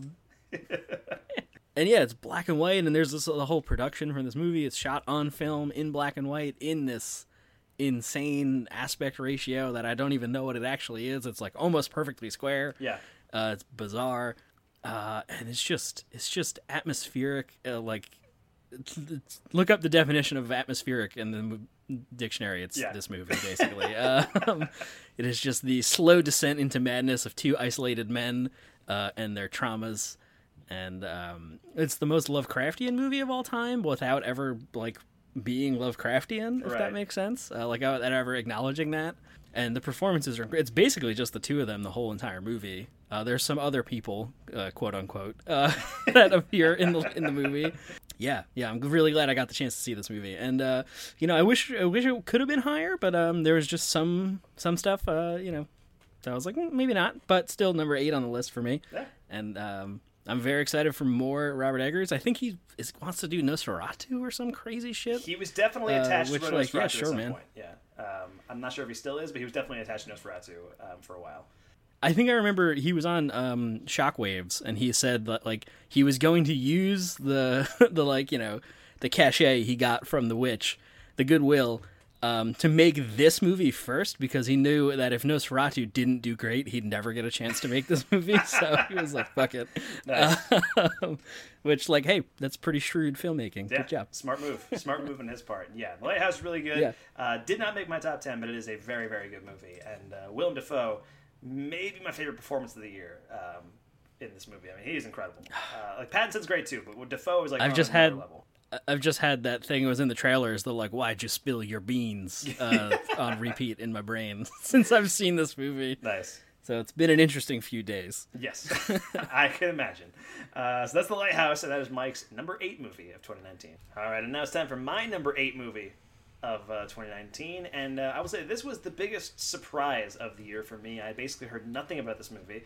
Uh, and had not seen a frame of it when I sat down in the theater. I hadn't seen any trailers or anything. Uh, and that is You were unsullied? I was unsullied for this movie, Mike, which Nice. never happens. That never happens for me. Uh, so yeah, this movie uh, was my number eight, and it is uh, the new movie from director Todd Haynes, Dark Waters. They just say what they done. You're right, they should. And, and it kills me that they won't. But that would mean going to trial and proving that C8 killed your cows. And every scientist who knows anything about any of this already works for these chemical companies. That's not an accident, Earl. Earl, these these companies they have all the money all the time and they'll use it. Trust me. I know. I was one of them. You're still one of them. You you can't be serious. Wow. Yeah, which all I knew going into this movie uh, was that it was a legal thriller based on true events starring Mark Ruffalo, and that's pretty much it. Uh, turned out to be one of the most vital movies I saw this year, um, to the point where it's like ridiculous that it's not getting recognized for award season. Like it's the, like it, nobody's talking about this movie, but it's, it is to me like the big snub of the year. it's actually nuts. Wow. Um, but anyway, Mark Ruffalo plays the lawyer who was involved in the 20 year legal battle against DuPont, um, who exposes the fact that they've been essentially poisoning about 99% of all humans in the world uh, for decades now. Um, nice. It's a story that I vaguely knew for having been around when it was happening, like just seeing it on the news and stuff. Um, but this makes it feel real and made me want to throw away all of my pots and pans, basically. Uh, it's uh, it's really really great. I mean, Mark Ruffalo is very good in the movie. Anne Hathaway um, is his wife, and she kind of makes the most of that role. It's it's one of those like thankless you know wife type roles. Um, Yeah. But you know the rest of the movie, like uh, uh, she makes, and she has one really good scene towards the end too. Um, but Bill Camp, um, who is the guy who hires Mark Ruffalo to look into DuPont, um, he's incredible. Like I, I think, giving one of the best performances of the year, hands down. He's awesome. Uh, and uh, as David Ehrlich put it in his review, it's a really excellent entry in the "they knew" genre of movies. you know, where the kind of movie where like somebody's like you know uncovering a vast conspiracy, and it's like, but they knew all along that what they were doing was bad, and all that stuff. It's it's one of those movies, and it feels like you know it, this in the hands of a lesser director, this could be a very basic legal thriller, I guess. You know, something that like yeah, you Right. just see it. It's like a two two point five out of five. You would catch it on TNT one day or whatever. Um, but Todd Haynes, who is, is the filmmaker behind Carol.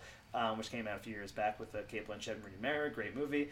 Um, he just the visual eye that he brings to this movie, it's it's really compelling and it looks great. Like again, it's it's not a flashy movie by any means, um, but I think it is one of the best shot movies of the year, and it's just so exciting and dynamic, and it's and it really like by the end of it, I was like, man, the world sucks. The world is just the world is just bad. Uh, Just fuck, man.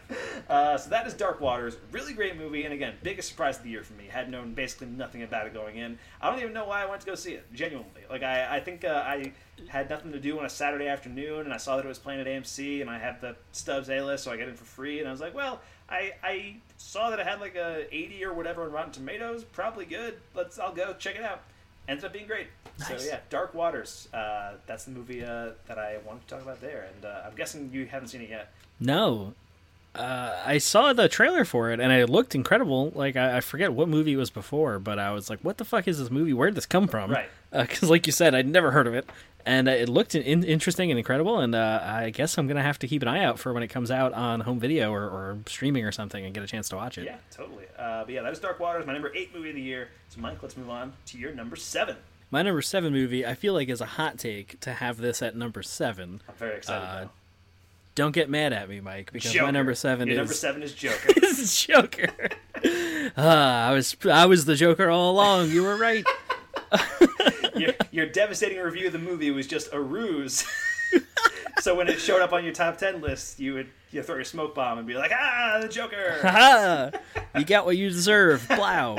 Um, no, no, my number seven is Once Upon a Time in Hollywood, Mike. Okay. Uh, So, Johnny, what else you heard? Hmm? I heard you're pushing Lancer pretty hard, but Lancer's got money. At some point, he's gonna hire some guns and push back.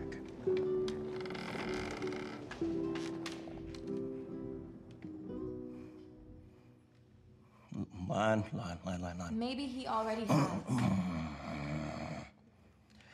Maybe. God damn it! I fucked this whole thing up, Sam. I did. I fucked this whole thing up. God, can we just go back, please? Can we just cut? Can we just cut? No, really, just No, really, really, Sam, line. please. God Maybe he already All right, has. all right. Maybe he already All right, has. man, God damn it! All right, all right, all right. Woo! Goddamn outlaw, Rick. Come on now. Whew. I got it. I got it. Go back a bit, would you? No, he's right. Back to one. Now use all that. I'm gonna use it. Oh, I'm gonna use it. I'm gonna put it all inside. Mm-hmm. I'm gonna use it. And Yes, new Quentin Tarantino movie starring uh, Leonardo DiCaprio, Brad Pitt. Uh, it's a million people again in this movie. Yeah. Uh, huge cast, huge cast characters in this Huge. movie. Most of them show up for like a scene or two and then are gone, basically. yeah. Uh, and this is this kind of you know 1969 Hollywood Brad Pitt driving for two and a half hours. Yep. Uh, and it's fucking great. Uh, Manson adjacent. Well, no, not even adjacent. Manson murders Sharon Tate. Yep. Um, and why am I blanking on the actress that plays Sharon Tate? Margot That's Robbie. a- Margot uh, Robbie. Margot Robbie. There we God damn. Yes, Margot Robbie, incredible as Sharon Tate. Um, yeah, and, and I feel like it put it at number seven uh, on a list instead of number one. People might get grumpy. Uh, I mean, it's still great. I still really love this movie. Yeah. Uh, I just, you know, it didn't quite connect to me as much as some other people. Like everyone, I see a lot of people in, you know, film Twitter, uh, quote unquote, being Yeah. like, best movie of all time kind of level reaction. And, like, for sure, like, I get it a bit, Yeah. you know. Uh, it's the Tarantino goodness. It is indeed. People just, just people talking about movies, making movies. and I love it. It's great. Uh, yeah, go, go listen to our episode about it, I guess. yeah, we recorded an episode about it. Uh, and if you want a lot about Once Upon a Time in Hollywood, uh, subscribe to the Pure Cinema podcast because they basically did six straight months of nothing but Once Upon a Time in Hollywood episodes. Uh, Which was great. I was a huge fan of that. I mean, they had Quentin Tarantino on the podcast, and they had Fred Raskin. Right. They had Fred Raskin, who was the editor of the movie on the podcast. They had one of the producers on the podcast. Uh, they just did a different episode with a, with a different critic just to talk about Once Upon a Time in Hollywood. I mean, they, they really went in depth. Uh, which, I mean, obviously they're sponsored by the New Beverly Cinema, which Quentin Tarantino owns. Um, but yeah, it's a great podcast. Uh, I, I don't mean to plug somebody else's podcast on our podcast. They're still talking about it, honestly.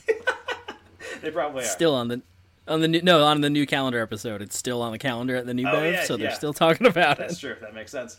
So there you Um, go. But yeah, I'll uh, I'll I'll save my Once Upon a Hollywood stuff because it may pop up later on my list. Uh, potentially. as as you might guess.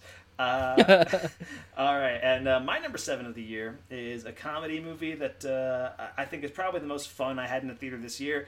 Uh, it's a new movie directed by Harmony Korine, uh, who's the director of Spring Breakers. Uh, I am talking about The Beach Bum. Thank you for meeting with me today. My pleasure. I I don't remember the last time I did one of these. Got an interesting life. How'd you pull it off? How'd you do it? I only pull it off how I do it. I mean, look, I could tell you that I've been trying to uncover the abyss beneath my illusory connection with the world. I could tell you that it's all written in the stars. I could tell you that I'm a reverse paranoid.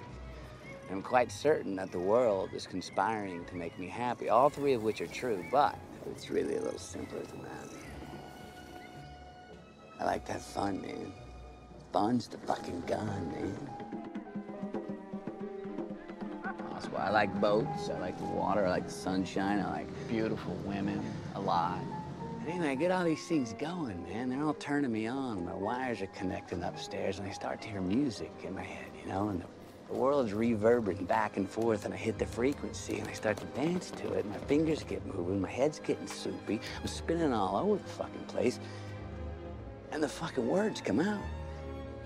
It's like it's a fucking gift. What makes you, Moondog, different than all these other people? Seriously? You mean the ones up north on the mainland? The ones racing to the red line? The ones stuck in their ways, a little bit too busy to check inside and say, howdy, howdy, do. That shit's not for me, man. I mean, fuck, man. So many people trip themselves when they're running downhill. Life's hard enough. Why would you fucking want to do that? I mean, fuck, we're here to have a good time. I just want to have a good time. Until this shit's over, man. This life gig's a fucking rodeo. I'm gonna suck the nectar out of it and fuck a raw dog till the wheels come off. Uh, wow. Matthew McConaughey. Fucking love this. It fits. That, that, Leave was, it in. that was a fitting burp for the movie I'm about to describe. Um, probably Harmony Korine's most accessible film. I think definitely his funniest. I laughed so hard watching The Beach Bum in a packed theater. Um, it's an insane movie. Genuinely fucking bonkers. It's an all-time performance from Matthew McConaughey. Um, and he's given the ultimate McConaughey performance. Like, this is the role he's been building to his entire career. Um, and it's, it's kind of amazing to watch. Uh, and he, he plays a once great uh, writer who married into a rich family years ago and now spends his days getting drunk, getting high, having sex with everything, and that's it. That's the movie. That's the entire. That's the entire film. Wow. for like an hour and a half or whatever. Uh, and just the vibe of this movie is so much fun. It's a great stoner comedy. Uh, it's an, it's just an incredible ride. Martin Lawrence, Zac Efron, Snoop Dogg, Jonah Hill, all just giving insane performances uh, in this movie. Uh, Isla Fisher also incredible uh, as Matthew McConaughey's wife in the movie too, uh, and just so many quotable lines and stuff like that. And just like when the movie ended and you hear the um, the song playing over the credits called Moondog, um, which is performed by Jimmy Buffett and written by Snoop Dogg. Uh, what the fuck? I know. Uh, and then like the theater doors open and you, like I don't think anybody was actually smoking in the theater, but you could feel like the the smoke exhalation just like leaving the theater as it happened. Like just the, by virtue of it being this movie. Fair. Uh, it's incredible. I really love the Beach Bum. I think it is hilarious, uh, and uh, like I almost I have my alternate Oscar picks that I'll be revealing. I guess next week when we, like um, when we do our Oscars podcast when we talk about the nominations.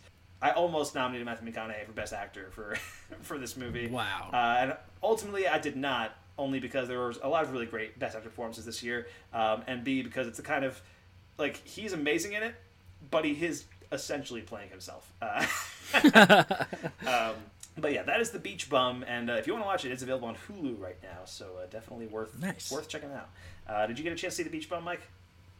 I did not, and I actually have never seen Spring Breakers. I don't think. Oh, really? So I'm I'm, I'm lacking on the the Harmony Korine Yeah, I, I filmography. I am a huge Spring Breakers fan, uh, and that's one. Yeah, I and, know. and that's one that I've been defending for uh, for a very long time. So everybody, everybody I know who's not into movies but has seen Spring Breakers hates Spring Breakers. Do you like that Dead Don't Die? yeah, exactly. uh, all right, so that's the Beach Bum, my number seven of the year. Mike, what's your number six? My number six is uh, the new Mike Flanagan joint, Doctor Sleep. Ooh, nice. Stop.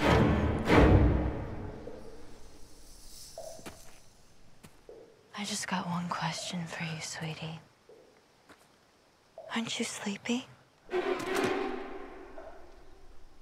You're sleepy.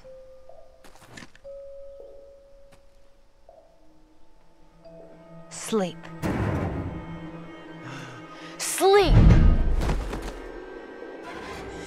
Wake up! Uncle Dan! Wake up! Wake up! Wake up! Yes, uh, starring Ewan McGregor, Rebecca Ferguson, Kyliegh Curran. Uh, I mean, who would expect a forty year forty years later sequel to uh, The Shining, one of the greatest movies, not even horror movies, greatest movies uh, ever, uh, to actually fucking rock?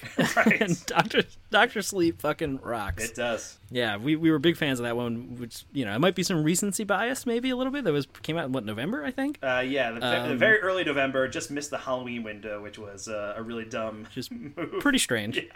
um, but yeah, uh, following Danny Torrance, played by uh, Ewan McGregor, as he's an adult now, and the trauma that he experienced and what that effect has on his life. Yep. Uh, you know, as a kid, um, just really diving into what The Shining, like what having that ability means and what that can do, and just expanding that world so much in the coolest fucking ways.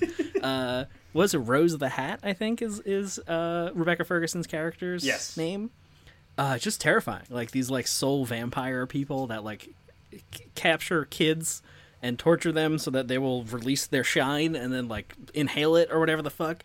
Scary as hell. Jacob Tremblay, right? Yeah, the kid Ja- they Jacob like Tremblay's- brutally murder. Yeah, the kid who shows up for like five minutes just to get annihilated by these uh, demon He gets creatures. slaughtered. yeah. Uh, wow, dude, and just it's so inventive and cool. And the we we've talked up a lot the scene uh, where Abra, I think, is the is the little girl's character, uh, or that's the name. Uh, when she like sets the trap for them and, and like what those abilities look like, and it's just so fucking cool. Yeah, yeah, it's- it's that's, really awesome. That's Doctor Sleep. Yeah, that is Doctor Sleep. Again, another another great movie that did not make my list. That's how good 2019 was, Mike. There's like a million. yeah, what the fuck? There's, there's a million great movies that like didn't even make my honorable mentions. That I'm just like, man, that was a great movie. Doctor Sleep, awesome movie. Love Mike Flanagan, uh, and it is like how like a sequel to The Shining. Like it's one of those things where it's like uh, like Watchmen, just like one of those like thankless propositions. Uh, and Mike Flanagan managed to do it, and not only do it, but merge the worlds of Kubrick and King into a cohesive whole, uh, which is a pretty incredible feat on its own. Uh, also, Yeah. Rebecca Ferguson, one of my other favorite performances of the year. Um, she is Yeah. insane in Doctor Sleep. Uh, She needs to be in everything right now. I, I love her. Like I really liked her in the Mission Impossible movies, uh, and she popped up in a couple of movies this year. Uh, she was the villain in The Kid Who Would Be King, and she was decent in that. And then she was like completely wasted in Men in Black International.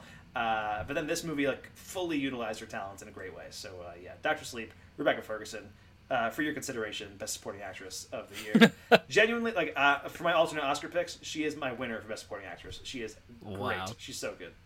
Uh, I love it. But yeah, that is a Doctor Sleep. Mike's number six. My number six uh, is a movie that um, feels like it was made for me specifically. Um, it's a movie where Elisabeth Moss plays a '90s punk rock star. Like that's like like how much more of a Mike thing could you be without Spider-Man in it? You know. Uh, Seriously. uh, and this is the new movie uh, directed by Alex Ross Perry. It is Her Smell. Minutes! Till midnight! Hey, you're actually suing me, right? Or is that somebody else? I'm suing. I'll see you in court. Judge! Your Honor! Is it a crime in this country to prefer the witching hour? I was born with an internal clock. The doctor left it inside me.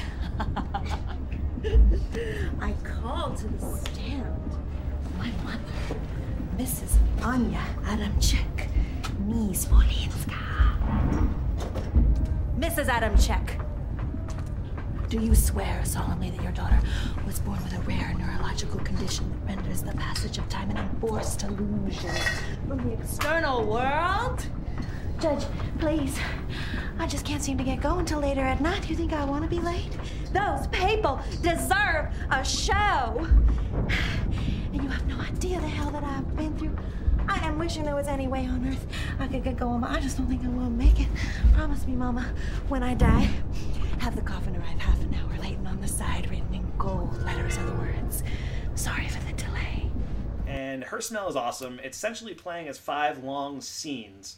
Um, it takes you through five different stages in the life of Becky Something, a punk rocker who's emotionally and sometimes physically abusive to her friends and bandmates, uh, whose fame has gone to her head, and she's the most insufferable person in the world to be around. Uh, like the first scene of the movie is like 30 minutes long, and it's just like you know her backstage at like a show at the height of her fame. And the second big scene of the movie is like them recording an album, and then there's like a third scene where it's like her hitting rock bottom, and the fourth scene is her. Um, it's very quiet, and it's just her kind of like having been recovering from her alcoholism for like a year, and then her fifth scene is like her comeback show, and it's just and it's just like these long sequences, and it's so good, and the movie takes you on this journey through redemption. And you know, Alex Ross Perry has like really incredibly verbose dialogue that he pairs with Elisabeth Moss, giving my favorite performance of the year. I think I mentioned Willem Dafoe. Wow. I mentioned Rebecca Ferguson. Elisabeth Moss, her smell, the performance of the year to beat. Uh, plus the soundtrack, absolutely killer. Uh, it's incredible. I mean, there's a lot of great, just like made up punk songs for the movie, uh, and they sound exactly like those kind of punk songs that would come, be coming out in the 90s. Uh, and it really Mm-hmm. Mhm. captures the feeling of like that grungy backstage. Like I've been backstage at a bunch of like grungy clubs in the past, and this captures that really well. Nice. Uh, and it's a, it's one that like even though it's a very like emotionally taxing movie, it's also one I can't wait to watch again because Elisabeth Moss is so fun to watch, uh, and she like really captures the essence of that character, and also the dialogue is just so like exciting. It feels like Sorkin esque almost, but even like different than that. It's, it feels like its own thing.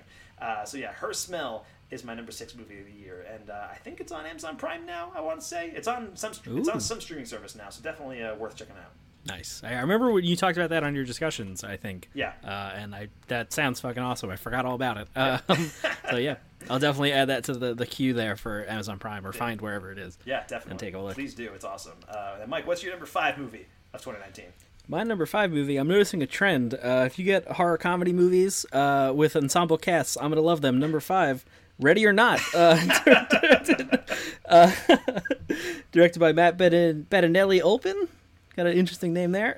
and Tyler Gillette, uh, starring, starring Samara Weaving. Whenever the Le Domases are presented with a new addition to the family, we place a blank playing card into the box.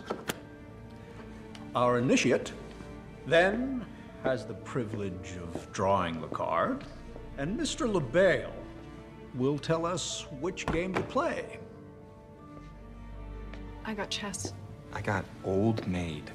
Seriously, what the fuck is Old Maid? Fitch.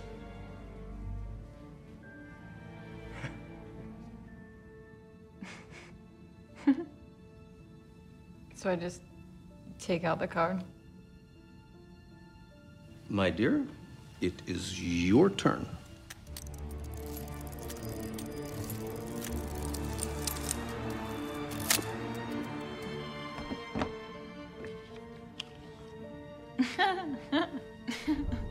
What does it say, girl? Oh, it says, it says hide and seek. Are we really gonna play that?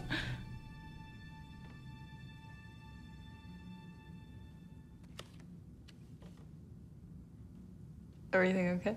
And this is who I, I kept thinking Samara Weaving instead of Margot Robbie, and I was like, I know that's wrong. Yeah. that's later in the in the thing. um, but yeah, this is uh, Samara Weaving is a a bride, uh, su- or newlywed, uh, married into this large board gaming empire family. Yeah. Uh, and on their wedding night, they have to play, as is tradition, a, a family game, and she draws hide and seek, and it turns into most dangerous game. Uh, the family, the board game empire family, has to hunt down Samara Weaving. If she survives till dawn, she wins. Uh, and it's just a great like tight horror comedy, uh, just absolutely gory in the best over the top ways.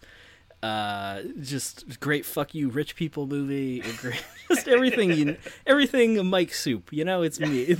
as much as her smell is the movie for you, Ready or Not is the, is the movie for me, Mike.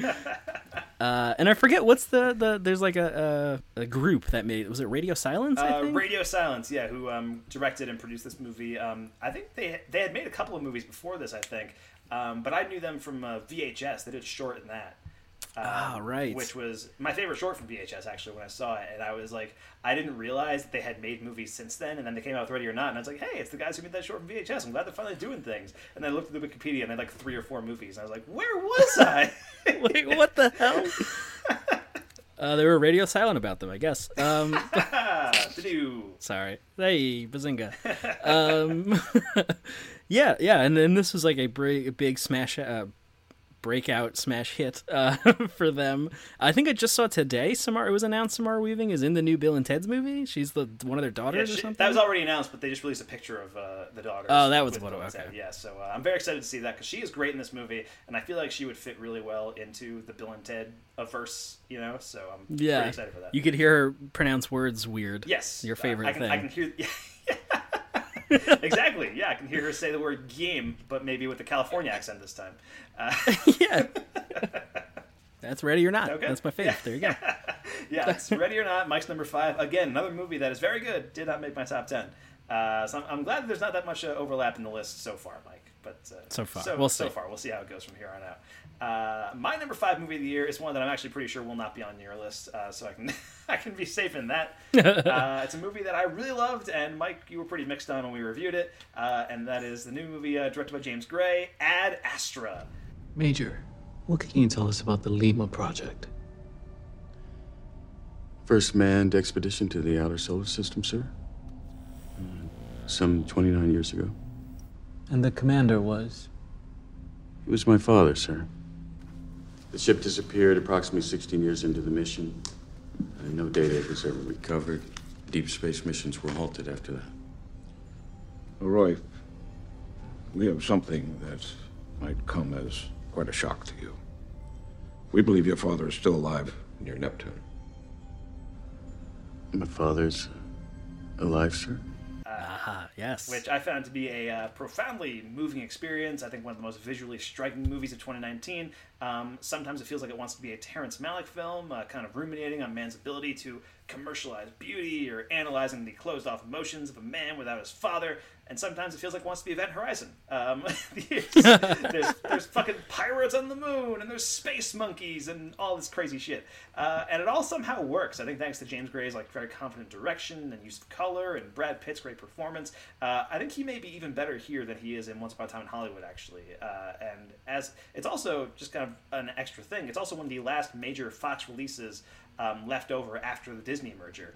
Um, like, it's one of the, like, the last Fox originals that were kind of like acquired by Disney. Uh, so it's likely we're going to see fewer big risks like this movie. Uh, and so uh, I kind of appreciated it for that, just being like, I don't know how often we're going to see a movie like Ad Astra again. I mean, granted, we see like a movie a year like Ad Astra, if that, at, at this point. Yeah. Um, so with one less big studio in town, it's tougher to get these kind of movies made. Um, but I'm glad Ad Astra exists. James Gray, I think, knocked it out of the park. I think it's the best movie from him that I've seen, uh, and I've seen a few of his movies. So uh, yeah, it's very, very good. Ad Astra, my number five movie of the year, and uh, one that I one that I don't expect will be on your list. Uh, no, it's not going to make my list, but I think I do want to give it another shot at some point. Yeah. Uh, you know, it's not like it's not like one of those movies where you're just like, ah, fuck it, get out of here. um, you know, like there was a lot to think about and there was a lot going on. I just don't think I connected with it, so I want to want to give it another shot. yeah, you know? was was uh, Joker one of those movies where you went like, ah, fuck, get out of here. yeah, fuck off. Yeah. that's that's. I, I like to picture you in the theater saying that audibly, like after, after the movie ends, like, ah, fuck off, get out of here. yeah. Cut to credits. Ah, you just hear me in the silence. Ah, fuck off. With the hand wave. You got to do the hand wave for those at home. Yeah. I forgot this is an audio medium. We're all do, we're both doing a hand wave as we're. Yeah. that really completes the picture, I think. ah, fuck off! Get out of here, Joker. Uh, Exactly. so, Mike, your number four is Joker. Yep. Once again, number four. It was number five. Also number four. No, number seven. What was it? Number seven. Number seven. Uh, but no, my number four uh, is Olivia Wilde's directorial debut, I believe, of Yes. Booksmart. Oh, Booksmart. you're number four. Nice. Oh my god! Oh my god! What the fuck? What the fuck is this? Me ask the questions! Oh my god! Oh shit, shit, shit! Is this some Manson family shit? What is this? No! No! Everything is gonna be just fine. You're just gonna give us the address to where you delivered some pizzas tonight. Oh my god, are you guys out of your fucking mind? How old are you, by the way? Does not matter! Okay, that voice did not make you sound older, so you're basically children. And you just willingly got in the car of a strange man. Do you guys have a weapon? Yes? If we claim to have a weapon, this might be a felony. Okay, so you're using your hair as a mask and trying to rob someone with no weapon. Because the funny thing is, I actually have a weapon. I keep that to protect myself from bad people. Something you guys should be thinking about. Did the did the possibility of sexual assault ever enter your minds? Not really. Yeah, not really. I can tell. You were spending more time on like the hair and that that whole mm. part of it maybe, yeah. Cuz cuz we're like right by the freeway. I could have you across the state line in like 40 minutes, take you to some cabin, hog tie your ankles, leave you in a room with like a saucer of milk and videotape the whole thing for a couple days. What? Think about that. What? No, I'm not gonna think about. We just need you to give us the address to where you deliver this huge order tonight. Okay. You know what? Let me give you the address. I feel like if I don't, you guys are so stupid. Some dog walker's gonna find your bodies tomorrow under some overpass. Okay. Whoa, da- da- da- da- da- da- don't show me your passcode. Oh, that's fair. Okay, I'm sorry. That's just the give- whole I'm thing just with gonna copy. I'm just copying the address. Number four, yeah, I got a chance to watch this last night. It's available on uh, Amazon to rent, and just like what a fucking great little like teenage high school comedy, uh, man. You know, we were we were talking about uh, we got a group chat with producer Colin and some of my- my other friends, uh, and I mentioned that I watched it, and somebody said like, oh yeah, it's like Superbad, and but we kind of were like, there's no great real like as far as we could remember without doing any thinking about it, uh, like great high school comedy since Superbad, uh, like that, you know. Yeah, I mean, off the top of my head, it's tough to think of one. I mean, super. Yeah, just like without like looking up anything or just be like, you know, stuff like that. I don't know. Right. It was great. I, I don't know. So yeah, Booksmart uh, about these two girls, like nerdy girls, uh, played by Kaitlyn Dever and Beanie Fieldstein. Feldstein. Yep. Um, uh, that like you know never partied, got straight A's, going to Yale, going to you know top Ivy League schools, and they find out that all the dumb shitty people that also partied also got into those schools, and they want well last night before graduation we're going to this big house party, and just the trials and tribulations of trying to make it to the house party. And uh, the fallout of what all their shenanigans are, and just what a delight, man! I had so much fun with this movie. I wish I had seen. I know this was like a big push for people to go support this movie in theaters. I Yeah. just didn't get around to it and I just know this would have probably been somehow even higher than number four uh, if I had gotten to see it with a huge audience Right. and just like you know that like cry laughing thing. Like I was laughing at home alone on the couch on the, watching it on TV. Like I know if I was in a huge theater, I would be losing my mind about this movie. Yeah. And it's just tight writing, really funny, great. Uh, you know, Jason Sudeikis, Jessica Williams, just like lots of people popping up.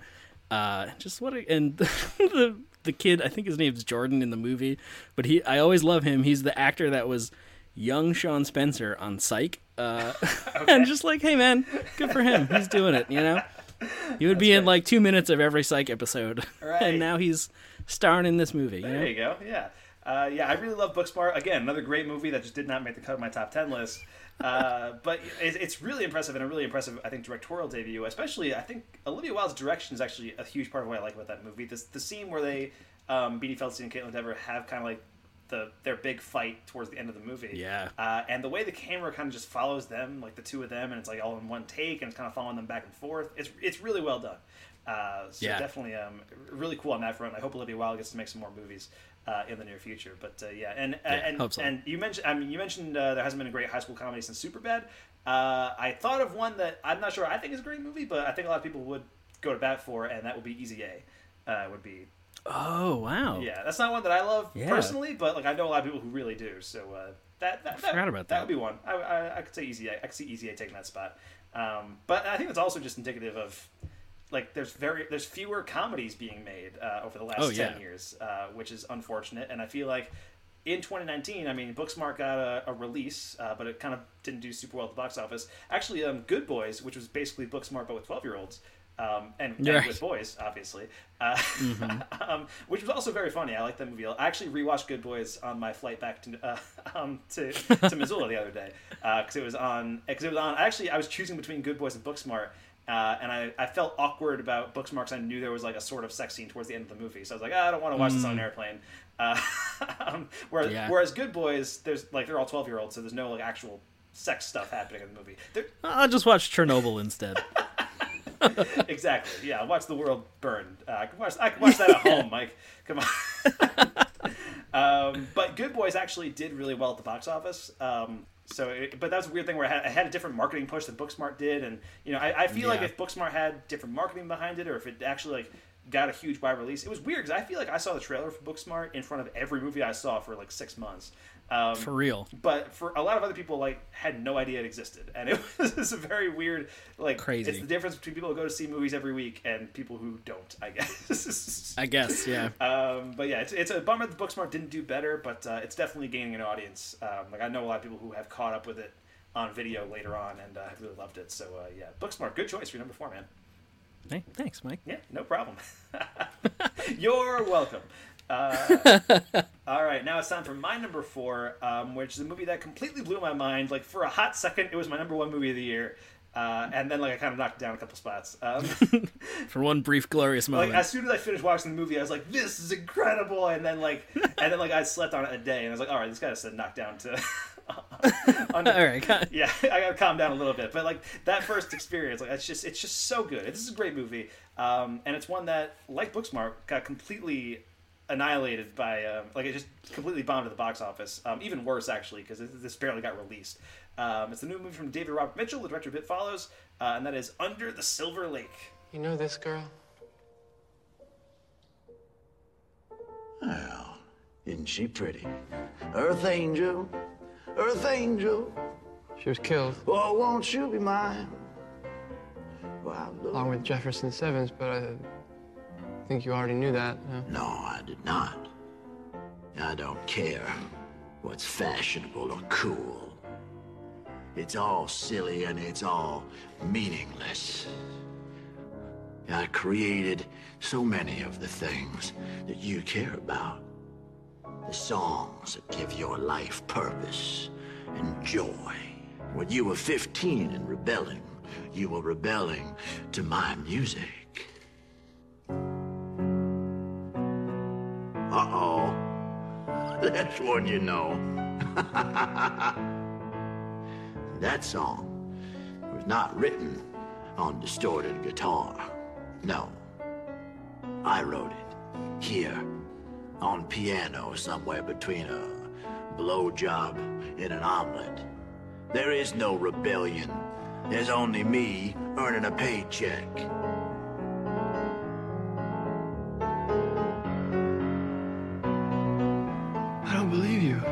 Good. Because the real message was not meant for you. So it's better if you just smile and you dance and you enjoy the melody. Because this ugly old man, me, I am the voice of your generation. Your grandparents, your parents, and all the young people that follow you. I love rock and roll. Drop another dime in the jukebox, baby. oh, look at you. Everything that you hoped for, that you dreamed about being a part of, is a fabrication. Your art, your writing, your culture is the shell of other men's ambitions, ambitions beyond what you will ever understand. Wow. Which is the movie equivalent of watching your college friend snort coke and rant about what he learned in r slash conspiracy theories. Uh, it's. Uh, but it's so engrossing and so compelling. Like I said, when I finished watching it, I was like, man, that was incredible. I was glued to the TV while I was watching it. Uh, and, like your mileage may vary, I think, based on the description that I just said. Um, but Yeah. but I loved this movie. It's completely bonkers. Has a deranged lead performance from Andrew Garfield. Um, it's a film noir, and it's clearly in love with classic film, but also with just pop culture in general. Uh, while at the same time insinuating that it's all bullshit and none of it matters. Uh, and it's and it's the kind of movie where Andrew Garfield figures out where he needs to go by discovering a pattern in an old issue of a puzzle of Nintendo Power magazine. Um, like, it's it's nuts. Everybody needs to watch this movie. It's insane. Uh, I am on Amazon Prime right now. That's how I watched it originally, actually, too. And again, one that completely like it, this was supposed to come out last year. A24 actually put this out, and A24 great studio. I mean, they, they put out some of the best movies this year, and la- like of the last like several years, A24 has been like at the forefront of just putting out some of the best movies. They put out uh, The Lighthouse, for example, which you just mentioned uh, Mhm. earlier, um, and Midsommar actually too was an A24 joint. Uh, Under the Mhm. Silver Lake also an A24 thing, but I feel like they just had no idea how to market this movie because, quite frankly, nobody but like people like me would enjoy watching the movie. But for people like me, it's amazing. Uh, and like this movie probably would have bombed like regardless, no matter what they did with it. I get it, but like it was just kind of buried. Like I think it got like a very very small release and like hit VOD the same day, and that that was basically it. But it is developing its cult uh, over the year. I've- I've seen like more and more people get get on board with Under the Silver Lake. Um, so it's definitely worth checking out. And I think it is just a fascinating follow up to It Follows, which I thought was a pretty good horror movie. Um, but this is just like an absolutely insane, genius level, like insanity type thing that I really enjoyed. Nice. Um, Yeah, I, I really wanted to watch this. I even rewatched uh, just a, a couple weeks ago. I watched uh, It Follows. Oh yeah, and I was like, "Fuck it!" I'm like, I finished it. It was like 11:30, and I was like, "Fuck it!" I'm gonna watch Under the Silver Lake. But it's like really long, right? I It's- forget how long. It's like two and a half to two hours forty minutes type thing, something like that. Yeah, it's yeah. it's- I was like, "Oh, you know what? Maybe later." And then I just forgot all about it. I mean, Uh, honestly, the ideal way to watch it is completely sleep deprived at like two a.m. Just throwing that, throwing that out there. May- Maybe like Friday night. If I didn't have to wake, it was like a work night when I watched It Follows. Uh, so maybe some sometime it'll be revised into my list. There Maybe. you go. Cool. So yeah, that is uh, Under the Silver Lake, and that is my number four movie of 2019. All right, Mike. Let's move on. What's your number three of the year? My number three, we're coming down to the wire here, Mike. My number three is Bong Joon Ho's Parasite. Nice. Uh, and this is I had no idea what to expect for this movie. I've you know saw I saw a trailer for it. Uh, I heard about it on podcasts and stuff, and I it was one of those things. I think it was on Shockwaves that mentioned it, and I normally like you know don't really skip around on podcasts, but they were like, "Oh, we're gonna talk about Parasite," and I was like, "Oh fuck it!" I like took my headphones off. I was like, "Oh no." Uh, but all I heard it described as a slow motion home invasion movie, and I was like, I don't, I don't know what that means, but I need to know. Uh, and that is just the perfect spoiler free description of what that movie is. Yep. Um, uh, as this, this poor family, um, you know, the members of a poor family get a, one of them gets a job with tutoring a rich, uh, a daughter of a rich family in South Korea, and just the the the disparity between the two families and Bong Joon Ho's direction and the editing and just everything about this movie is just so picture perfect. Like Yeah. it's so so perfect. Uh, there's a, actually I just watched a video. Uh, I think it was Nerdwriter or something like that on YouTube. Did a whole thing on the montage that is the second act, basically. Yeah. like just a breakdown. It's 60 shots in five minutes that tell the complete second act of this movie. and it's like, what the fuck? That's insane. Yeah. And it's beautiful. It's perfect. Uh, I can't. I hope it win. I saw it won the Golden Globe for best foreign film. Uh, I hope it sweeps some stuff at the Oscars there too. Uh, it absolutely deserves it. Uh, it's just, it's great. This is a perfect fucking movie. It's so good. I mean, the hashtag Bong Hive is in full effect um, on Twitter. um, a lot of people are rallying behind Parasite. Um, you know, people like Roma got nominated for Best Picture last year. It's looking like Parasite will also get nominated for Best Picture again this year. So it's it's kind of cool Mhm. and encouraging to see like more foreign films starting to get recognized um, in the actual like Oscar race instead of just the Best Foreign Film category and that's it. Um, Yeah. and I, I think it's very likely Bong Joon Ho gets a Best Director nomination for this movie as well. Uh, I think Parasite's going to be represented at the Oscars. I don't know if it will win. You know, it's one of those things. Actually, Yeah. Um, did you watch the Golden Globes by any chance, or did you just see that? No, Okay, yeah. no, I just saw that the one the acceptance speech thing. Okay, that's fair enough. That's all I was going to say. But uh, yeah, Bong Joon Ho's acceptance Yeah. speech, where he said, like, you know, if Americans could just get past the one-inch barrier of subtitles, uh, they'd be exposed to so many more amazing movies. And every, and everybody in film Twitter was like, hell yeah, Bong Hive! Uh, Finally, yeah. somebody has the balls to say it. Yeah. Um, but yeah, Parasite's great. Awesome, awesome movie, and uh, definitely uh, worthy of your number three spot. Uh, and I've been I've been keeping track of all your picks, Mike, and I'm pretty sure I figured out what your number two and your number one are, but I'm not going to actually say them. I'll just let you Mm, reveal them. yeah, I wonder what it could if be. I'm right, I'll say it. Uh, but, um, all right, now my number three movie of the year is one that um, I've been hearing about for like 10, 15 years at this point. It's one that's been in development for a long, long time, uh, and it's one that um, would not exist without Netflix. So I'm very grateful that they uh, put this out there. Uh, the new movie from director Martin Scorsese. It is The Irishman. What am I gonna do? Well, there's always something you can do. No, it's federal law. I don't care. You don't care. No, you can still do something about it. There's nothing I can do. What can I do? You can get my fucking money. How? Some other way. What way? Same way you got your money. Shh. Lower your fucking voice. You telling me to lower my Tell me voice? to lower your fucking voice. Cocksucker. Don't call me a cocksucker. you. Don't you fucking dare. Look, you're here for fraud. You stole money. I stole money. Yeah, I stole money. Okay, fine, in a different way, but still, I want what I'm fucking owed. You people. You people. What'd you say? Oh my God. What did you say? Oh, come on, what I said. What the fuck did I say? I don't Well, know you what I people. said. You said you people. What is what? What does that fucking mean, you people? I'm done talking about this. You people? I'm done. You're done. I'll rip your fucking head off. Hey! Oh, hey, guy! Hold that! Hey, hey, hey, I'll fucking kill you! I'll fucking kill you! Nice. There was a couple movies where I wasn't sure which one you were gonna pick that fit that. Um, well, with the Netflix thing, I guess maybe not. Okay. But yeah. I mean, yeah, I mean, yeah, I guess that's true. But uh, yeah, this is this is Martin Scorsese. I mean, one of the great masters of cinema. Uh, and you haven't watched The Irishman yet. You, you had time to watch No. ten hours of The Witcher in one weekend, but no, t- no time. hey, look, man, priorities. no time to watch The Irishman. Um, Nope. But yeah, great, great movie. I got to see this in the theater, which was um, definitely a better experience, I think. But you know, people watch it on Netflix. That's fine. It's you know, I, I just want people to see it. It is so so great, uh, and it's Scorsese kind of issuing his final statement on life and death and consequences. Uh, and I think this movie could have easily been a Scorsese greatest hits.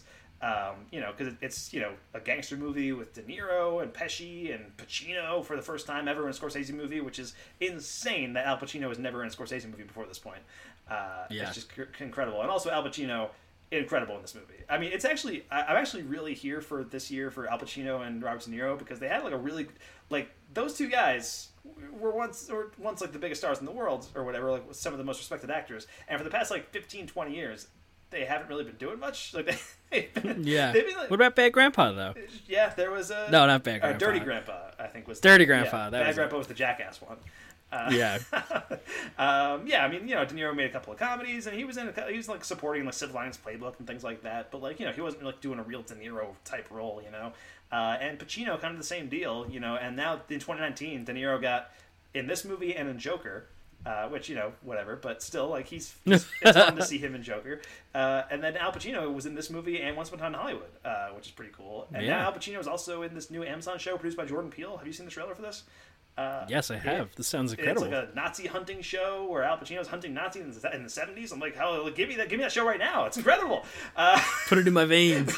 um, but uh, yeah, so this could have been a Scorsese greatest hits, um, but it's instead, I think, an examination of his entire career. Uh, there have been a lot of jokes and complaints about the length of the movie, but that length is like sort of the point. Um, like you live a life with these characters, and one by one, those characters start to fade away until one is left like old and broken and alone with no one around who cares about him or his stories, and it's exhausting emotionally. It is depressing. Um, the last shot of the movie hit me so hard, and I left the theater just like contemplating my own mortality and wondering what the world will be like in 50 years, and if I'm still around, like who else that I know will still be there. It, it makes it made me very reflective and sad, and that's the goal of the movie. It is it is really really great. Uh, and just an incredible gut punch, and one of possibly one of Scorsese's best films. But you know, Scorsese's made like a million masterpieces, so it's tough to narrow that to, tough to narrow that down. Um, but yeah, The Irishman, the new Martin Scorsese movie, available on Netflix right now. Everybody should watch it, and if you can watch it in one sitting, that's the way to do it. Because I think it is like one. I think splitting it up, like sort of takes away some of its power because it is about like you know just kind of living a life with these people in one sitting. But um, Mhm. which I which I get is you know again it's three and a half hours, so it's tough to find the time to do it. Uh, it's tough to be in the mood, I guess, for a movie like this. Uh, but it is, you Yeah. know, it, is- it is weird. I mean, I mentioned uh, my mom watched this movie about a week after I did, and she asked me if I wanted to watch it again. And like normally, I think I would, but like I was still so emotionally drained from watching it the first time. uh, and I've seen people on Twitter like watching it like four or five times, and I'm like, how do you have the emotional capacity to do that? uh, but yeah, it's great. Al Pacino's awesome. Joe Pesci coming out of retirement for this movie and delivering one of his best performances ever. Uh, i- he was incredible, and Robert De Niro also great, and you know just a great ensemble cast around it too. I mean, uh, like people who were too young to be in Martin Scorsese movies in the past got to be in them this time. Like Bobby Cannavale is in this movie, Uh, Right. and Stephen Graham, who was Al Capone in Boardwalk Empire, he's in this movie, and like people who like are, are like born to be in Scorsese mob movies, uh, but were like too young to do it. Now get got the chance to be in one, so it was pretty cool. Um, That's awesome. But yeah, that is uh, the Irishman, the new Martin Scorsese, Martin Scorsese movie. That is my number three. Mike, what's your number two? My number two pick uh, is a follow up from our favorite movie last year. This year, Ari Aster put out Midsommar. I knew it. That was what that was that was what I had written down. That was what you picked for number two? Yeah. Oh wow. Okay, I wasn't sure if you'd get them in the right order, but you got it. Good job. I know what you're going through, Danny. What am I going through? Because I lost my parents too. What? No, no, Yes, Pelle, yes, that yes. is not what I'm talking about. I'm not that's not what talking about my family. I'm I not talking my about parents my when family. I was I'm a talking about. They burned up no, in a I fire. No, I wasn't talking about that. My parents, they No. burned up in a fire and I became technically an orphan. So believe me when I tell you that I know what it's like because I do, I really, really do. Yet my difference is I never got the chance to feel lost because I had a family here where everyone embraced me and swept me up. And I was raised by a community that doesn't bicker over what's theirs and what's not theirs. That's what you were given. But I have always felt held. By a family. A real family.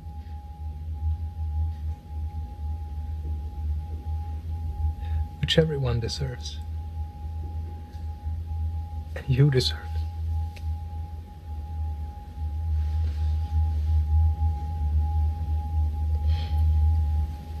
Christian could walk in. He's what I'm talking about. He's my good friend and I like him, but. Danny, do you feel held by him? Does he feel like home to you? Yeah, yeah. I mean, just this this Florence Pugh. I mean, I we we stand, we protect. We got to protect her at all costs now, basically. Yeah, it's this this group of friends go to go to Sweden, right? I think uh, to to partake in this kind of uh, once in a lifetime, once a generation cultural uh, ritual uh, with one of their friends. They're they're uh, anthropology stu- grad- doctorate students because of course they are uh, the friends. And uh, shit gets real real dark real quick. Basically, once they get there, it takes, yeah. takes a real hard left turn. Uh, and just bad bad news uh, all around, and just just the way Ari Aster is able to just like let a scene go on forever like just put a ca- put a camera there and like let this this atmosphere like happen and the sense of uh, impending dread that we all know is coming and just take forever to get there and oh my god it's so effective i don't know how he does it and it's so it's so funny too like I, we were i was talking about uh, or thinking about hereditary and like on on a subtlety scale hereditary hereditary is like a 10 and Midsommar is on one. Like it is the most in your face, obvious movie about everything all the time. Yeah. And it's still the fucking scary. Like it's so scary. Like the first frame of the movie tells you the whole movie. like I don't like, like the whole, like that painting thing. Uh, and still, like you never see anything coming, and it's just so the sense of dread that lasts for. I don't know what is it. What's the ext- the director's cut's like two hours and forty five minutes, I think, or over three hours. Yeah, something like that. I think it is like just about three hours. Um, but I Yeah, it's amazing, and I really hope that gets added to the to the American Blu-ray. It's on the UK Blu-ray, uh, so if you have a region-free player, uh, you can get that. Uh, but it's not available. I think I think like you said, it's only on uh, Apple TV right now. But yeah, I need to own this as soon as the director's cut becomes available to own, because I just gotta have it. Yeah. And this is the only movie on my list that I got to I saw twice. Um, Oh, wow. I saw it with the regular cut, and then uh, the director's cut got released here in Brooklyn, I think it was, and I got a chance to go see it. Nice. And uh, yeah, can't miss that. Nice. Actually, I, actually, yeah. actually, I think it's the only movie on my list that I saw twice, also in theaters anyway. Because I saw Shazam again recently. Um, Right. on- Oh, yeah, in on- theaters, on yeah. Blu-ray. Uh, the only one I saw on my list that I saw twice, except for my number one, which I saw a couple more times than twice. But Had a suspicion.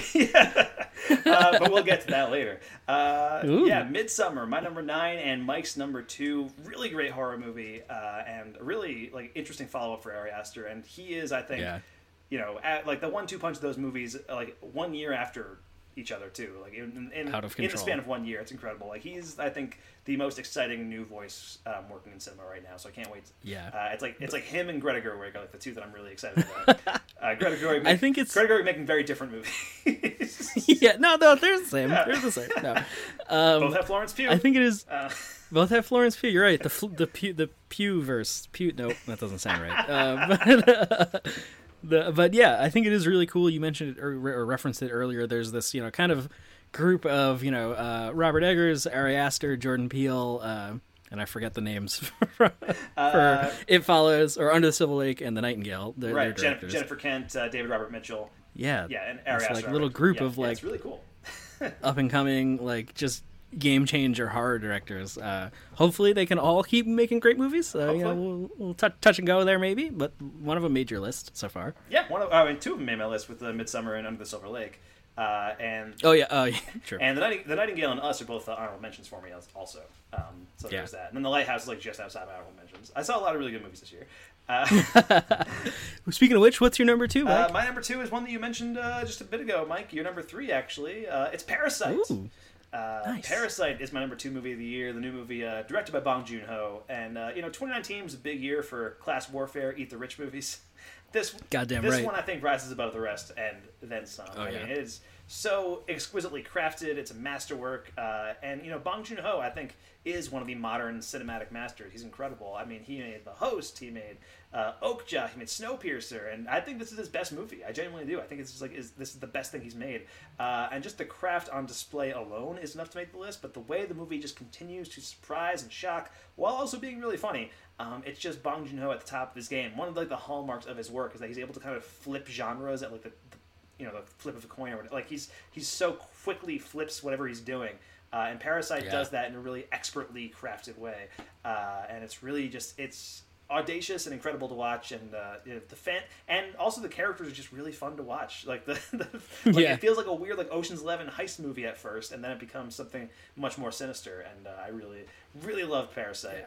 Uh, and definitely uh, worth uh, worth watching. I mean, all these movies that we're talking about are worth watching. I don't know why I keep saying that. Yeah. Because like they're our top ten. They're worth watching. Come on. according to us. Yeah, but that moment when it makes that turn uh, in like you know the third act or so whatever you want to say there. Yep. Uh, I was laying on the couch watching this, and when that happened, I like sat. I was like s- uh, like sitting up, like ready to start pacing. I was like, "What the fuck is going on?" Um, yeah. Yeah. Great. Incredible movie. Uh, so yeah, Parasite is my number two of the year. And now, before we reveal our number ones, uh, we want to thank everyone who's been a guest on the show over the course of the last year. Couldn't do it without you. I mean, we could, but it'd be boring. Nobody wants to listen to us. Exactly. Uh, and to do that, um, we invited every single person who made a guest appearance on the show over the past year uh, to send in a short clip of themselves talking about their own favorite movies of 2019.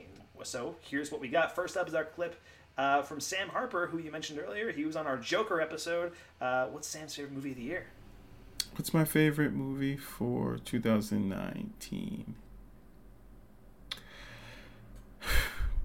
Unfairly, Avengers Endgame. It just had to be. I mean, that was the culmination of 20 years of planning and long shots and just really good storytelling stuffed in like this burrito of awesomeness. Everything you wanted, every little fan service, every emotion all happened in this one movie. And like as someone who w- walked into the Iron Man movie when it first came out and walked out mind blown, this was like the mind blowniest I was ever. And if there never comes another Marvel movie after this, this would be a suitable ending to it. So, Avengers Endgame, favorite movie. 2019. That one was from Sam Harper, and now let's hear one from our boy, producer Colin. So I saw a lot more movies in 2019 than I did in 2018, making this choice a lot harder than it was last year. But the movie that I enjoyed the most, that I had the most fun sitting in the theater watching, talking about with friends afterwards, and that I ultimately ended up seeing again three days after my first viewing, was Knives Out. We all know Mike DiCrisio might be the biggest Rian Johnson stan out there, so obviously he got me hooked on his work back in college with Brick. This led to me falling in love with Rian Johnson and having huge expectations to this movie going in, and somehow it exceeded all of them. The performances were great across the board from Chris Evans and Daniel Craig and Armas. They were all fantastic. It was so well written and compelling, and I don't think there was a moment during this movie that didn't have a smile on my face. The donut analogy is also my favorite piece of writing in any movie all year, hands down. Cracked me up every time they brought it up.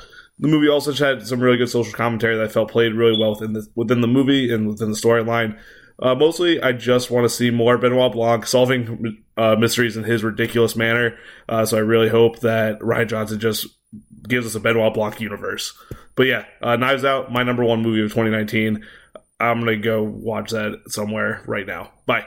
Hello, this is EJ Corella. I was on the Lego Movie 2, the second one podcast earlier this year. After personally watching 92 films, I can honestly say that my favorite movie of the year was Parasite, directed by Bong Joon Ho. I don't really know what to say about this film that you haven't already heard yet. I'll just regurgitate that it's a masterclass in storytelling, a masterclass in direction, and it's probably a better pick at number one than yours. What up, Mike and Mike podcast listeners? Uh, I am Jordan Rodriguez. I was a guest on the podcast for Toy Story 4, and 2019 was actually a pretty solid year for movies. Uh, just some runner ups that I want to shout out to uh, Fighting with My Family. I'll just rattle these off really quick. Shazam, Longshot, John Wick Chapter 3, Booksmart, Always Be My Maybe, Peanut Butter Falcon, Jojo Rabbit, Irishman, Ford v Ferrari, Kni- Knives Out, and especially, it was so close to being my number one, uh, but I gotta give a special shout out to Playmobil the movie. Um, that was just a, an underrated masterpiece, in my opinion. But as far as my favorite movie of the year, I I gotta be basic. I gotta say Avengers Endgame. The culmination of 10 years of watching this franchise just build and build and build. And there was a couple of stumbles along the way, but there wasn't really a bad movie. I don't think you can really say, oh, that one Marvel movie just who it was terrible, it was bad. Uh, it, it all of them just culminated into this one. I know Infinity War and Endgame are kind of like two movies, you know, two really long movies, but Endgame was just ah this beautiful culmination of just the journey of all these characters and uh, and just the moments, the moments. I mean, spoilers, I guess, for the you know most uh, highest grossing movie of all time, but I mean, Captain America with the hammer, uh, the Infinity Stones, uh, Smart Hulk, and of course, R.I.P. Iron Man and R.I.P. Captain America. Uh, you know, I laughed, I cried in the theater, uh, I jumped for joy, I wept, and everything in between. It was it was just fantastic, and because of those feelings of you know the roller coaster that I've been on for for or we've been on as fans for the past 10 years I, I can't say no. I can't say no. It's it, it's got to be Endgame. I'm sorry. Uh, so hopefully I will be a guest on soon. And uh, just good luck and have a happy 2020 Hey, this is Nick Wormuth from the Godzilla King of Monsters and Dark Phoenix episode, and my favorite movie of 2019 is Quentin Tarantino's Once Upon a Time in Hollywood. Now, Tarantino has essentially been on a hot streak since 1992, but Once Upon a Time, in my opinion at least, is a real standout. While many of his films have opted for pulpy and over the top set pieces, which are a large part of what made him popular, choosing to focus on vulnerability and realizing one's own obsolescence is not something I ever really thought I'd get from Tarantino. But if this is how he deals with his own midlife crisis, then I'm all in for it. Uh, he strays away from romanticizing the usual gangsters and gunslingers and is really just making a love letter to old time Hollywood the 60s setting never really feels like a gimmick or a backdrop, but more of a living, breathing thing. And it's one of the first times I've ever really felt nostalgic for a time that I was so far removed from. The small scenes, like the two leads watching Rick Dalton's episode of FBI and the montage of neon signs scored perfectly by the Rolling Stones, have quickly become some of my favorites of the decade. And the day in the life structure here really makes us care for these characters and allows for a nearly impossible third act to stick the landing. To paraphrase a quote from Greta Gerwig, Tarantino makes movies as if movies could save the world. Movies can kill Hitler, free slaves, and give Sharon Tate one more summer. He makes movies like movies matter. And in a time where big names like Scorsese and even Michael Bay have to settle for Netflix, it's great to see that there's at least one director who can still have an original event movie that brings people out to the theaters. In closing, all I can say is what a picture. Hi, my name is Kyle. I am what Mike calls the music supervisor of this podcast. I was on the Hobbs and Shaw, a Fast and Furious story episode. I was on the Hellboy episode, the Star Wars episode, and I think that's it this year. I don't know. Colin, if you could check the minutes, that would be absolutely fantastic. Um, my top movie of the year, uh, I had it down to three, but I think my number one movie of the year is Knives Out followed very closely by Jojo Rabbit. But I saw Knives Out in the theater a couple months ago and I was absolutely blown away. It is so much fun. It is so well written and it's an absolute blast of a movie and an excellent entrance into the whodunit genre. And I really hope Rian Johnson makes another like whodunit because it was so goddamn good. Thanks for having me, Mike and Mike. Here we go. Vin Craig's top films of 2019. Recording this while driving to work. Don't text and drive. Number three, bar, Uncut Gems. God damn, what a film. I've been an Adam Sandler fan for so long, probably my whole life. And just, God, I always knew he had this kind of performance in him. And I'm so proud of him. And I, they could make a movie about anxiety that would be less stressful to watch than Uncut Gems, Boom Roasted. Number two, uh, Little Women goddamn what a movie. I cried like eight times not even at the sad stuff always just at the like the laura dern stuff. And i'm in love with laura dern and i want to get that on the record in case she listens to this podcast and is single. I would watch a movie about laura dern's neck but it would be entirely too long. Boom roasted. And number one parasite by bong joon-ho goddamn, that man knows how to make a movie. I love The Host. I love Snowpiercer. I love Okja. And Parasite, I think, is his best movie. And I don't even want to boom roast this one because I really like this movie that much. And I will say, though, that that love scene between the parents, where they're getting a little frisky, was way hotter than it had any right to be. Uh, and it made me feel very uncomfortable given the other context of the movie, but in a good way. All right. Peace and love, everybody. Happy 2019. All right, thanks so much for your submissions, guys, and uh, thanks for being on the show. We hope to hear from all of you in 2020 uh, at some point uh, or another. We've already got a few of them scheduled for episodes uh, throughout the year, which I have not consulted with you yet, Mike, but that is a thing that I have done. I approve, I guess. Uh, yeah, so no, we'll just just a heads up. Nick Wormuth showing up on the No Time to Die episode in April. All right, we're we're doing a Beautiful. James Bond retrospective. We're rewatching every single Bond movie. All 37 of them. No, Yeah. how many? There's a lot of them. 20 Uh, this is Bond 25. there it is. So yeah, 25. we're, we're rewatching all of them, or not doing that. We'll see what happens. Nope. Uh, I'll probably watch Goldeneye, though. That's a great one. we're gonna do a retrospective on all of them. and You'll be like, "Hey, Goldeneye's good. That's that's a good movie." I got something to say about Goldeneye. you know what? Instead of doing a retrospective of the movie franchise, why don't we just do a retrospective of Goldeneye the video game uh, on the N64? I still got mine. My, P- my N64 still works. Let's there do you it. go. We'll talk about that for a half hour before diving into Daniel Craig's final outing as James Bond. oh boy! All right. Uh, okay, Mike, it's time. What is your number one movie of 2019? Uh, can I say it for you, or do you want to say? you know, you say it. You say. It. I I know what it is. I've I've deduced what it is, and I think anybody who like carefully listens to this podcast will probably have figured out what it is. but uh, Uh, go for it. Yes, you.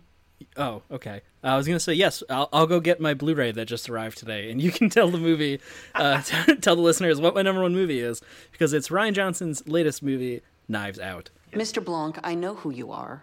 I read your profile in The New Yorker. I found it delightful. I just buried my 85 year old father who committed suicide. Why are you here? I'm here at the behest of a client. Who? I I cannot say, but let me assure you this. My presence will be ornamental. You will find me a respectful, quiet, passive observer of the truth. Yes, of course it is. The biggest Rian Johnson stan I know, Mike Decrecio. Of course, you can do Ryan Yes. Johnson movies out. You got to put it at number one. Come on, number one. I mean, it was a tough call between this and Midsommar, That's honestly. fair, yeah. But I just, I just had a lot more fun with Knives Out, uh, and my Blu-ray of uh, Brick finally arrived after having it pre-ordered since March 2018, 2019. It arrived for me today too, and I had forgotten that I ordered it. I'm pretty sure I might have been like drunk or something when I saw like, oh, I gotta get the brick Blu-ray that Kino Lorber's putting out, and I, and like I got the email from Amazon like the other day saying like, hey, uh, your your order of brick is on the way, and I was like, what? I mean, I'm excited about it, but this is like, uh, when did this happen? What's going on? Yeah, so it's the, Uh, the happiest uh, Christmas present of all is to, to myself that I gave me. Congratulations, Mike. I'm Yes. happy for you. uh, but yeah, Brick. Oh Jesus, not Brick. Uh, Knives Out. Let's talk about Brick. Let's just Forget talk about Knives brick. Out. Forget about it. Uh, Knives Out is the new Rian Johnson Who Done It, uh, starring another 18 million people. Uh, most prominently Ana de Armas and Daniel Craig. Uh, and this is just a a, a whip smart, uh, exciting murder mystery, but it's not even really a murder mystery. It's like a I think you called it a how done it. Uh, was your t- how you described it on our Yeah, episode? Yeah, I think I called it that because you know the way it feels like it feels like the movie solves itself by the half hour mark, and obviously it doesn't. There's more to come. Like there's more to discover later. Um, Right. But like I think it, it's more fascinated with the process of how the murder was done than necessarily who did the murder. Yes, exactly. And uh, just this group of characters, uh, this this just absolutely awful family, and the way they all hate each other, and every member of the family has motive to have killed the the grandfather, uh, and just what's going on and who who's backstabbing who, and and just uh, uh, just it's great. Everything about it, all the performances are amazing. Daniel Craig is doing this just outrageous foghorn leghorn accent and it's just fucking perfect and i don't know if you saw there was a thing going around on twitter that somebody was like uh, i really hope that the benoit blanc is the character's name the detective that that series he just has a in every future movie he has a more outrageous accent and it's never explained why. And Rian Johnson was responded and was like, "I've had this idea before," um, which is great. Yes. So maybe that'll happen, but I doubt it. But I d- yeah, I hopefully we get some more. goes, but yeah. yeah, hopefully get some more Benoit Blanc movies because that character is just so much fun, and just everything is on eleven in this movie. It's just goofy and self-aware, and Yep. it's just it's perfect. That's all. Yeah, that's it's really good. I actually, that's Knives Out. Yeah, I went to go see it again over over um, on Christmas Eve actually uh, with my family, Nice. and uh, it was a big hit. Everybody liked it. Um, but yeah, Knives Out really good. Almost made my top ten. Did not. Uh, so another another really another really another one. another really good movie that uh, you know just didn't quite make the list, but it is really really great uh, and a really really fun movie uh, and just a blast to see Rian Johnson. Um, you know, take all the clout that he got from Star Wars: The Last Jedi. Take like you know, I love it when a when a filmmaker is able to take that like you know do that big blockbuster movie, get a big paycheck out of it, and then have a big success with it, and then kind of take a smaller project and like take this movie they've been developing for a long time and finally get it made. Um, Taika Waititi, Yeah. Taika Waititi did the same thing this year, um, going from Thor Ragnarok to Jojo Rabbit. Um, but Rian Johnson going from The Last Jedi to uh, this movie, it's just so much fun. And uh, I mean, you should be happy because uh, it was just announced, I think yesterday, uh, that Rian Johnson's officially developing a sequel to Knives Out uh, with Oh, what? No, I didn't see that. yeah with Daniel Craig returning as uh, Benoit Blanc. Uh, This changes everything. I didn't know that. That's amazing. Uh, so yeah, that's, that's officially. I mean, it's not like actively in development at studio yet, but Rian Johnson's like working on the ideas and stuff and figuring it out. Uh, so theoretically, Excellent. within the next year or two, there could be like a Knives Out sequel um, in production, um, which is pretty exciting. I don't know what this means for his Star Wars trilogy, um, if that even is still a thing anymore, but uh, who knows? Yeah. we'll, we'll see. Um, but yeah, Rian Johnson, Knives Out, really great movie, uh, and really cool to uh, see that as your number one. Completely expected choice, but so is mine. Um, so is yours. I, knew you. I knew. I knew what yours was gonna be too. Don't yeah, I mean there was there was genuinely zero chance um, this was not my number one movie of the year. Uh, my number one movie of the year is uh, your number seven, uh, Once Upon a Time in Hollywood. So you and a bunch of friends like you all live at Spahn Movie Ranch. Yeah. Well, hop in, I'll take you there. Great.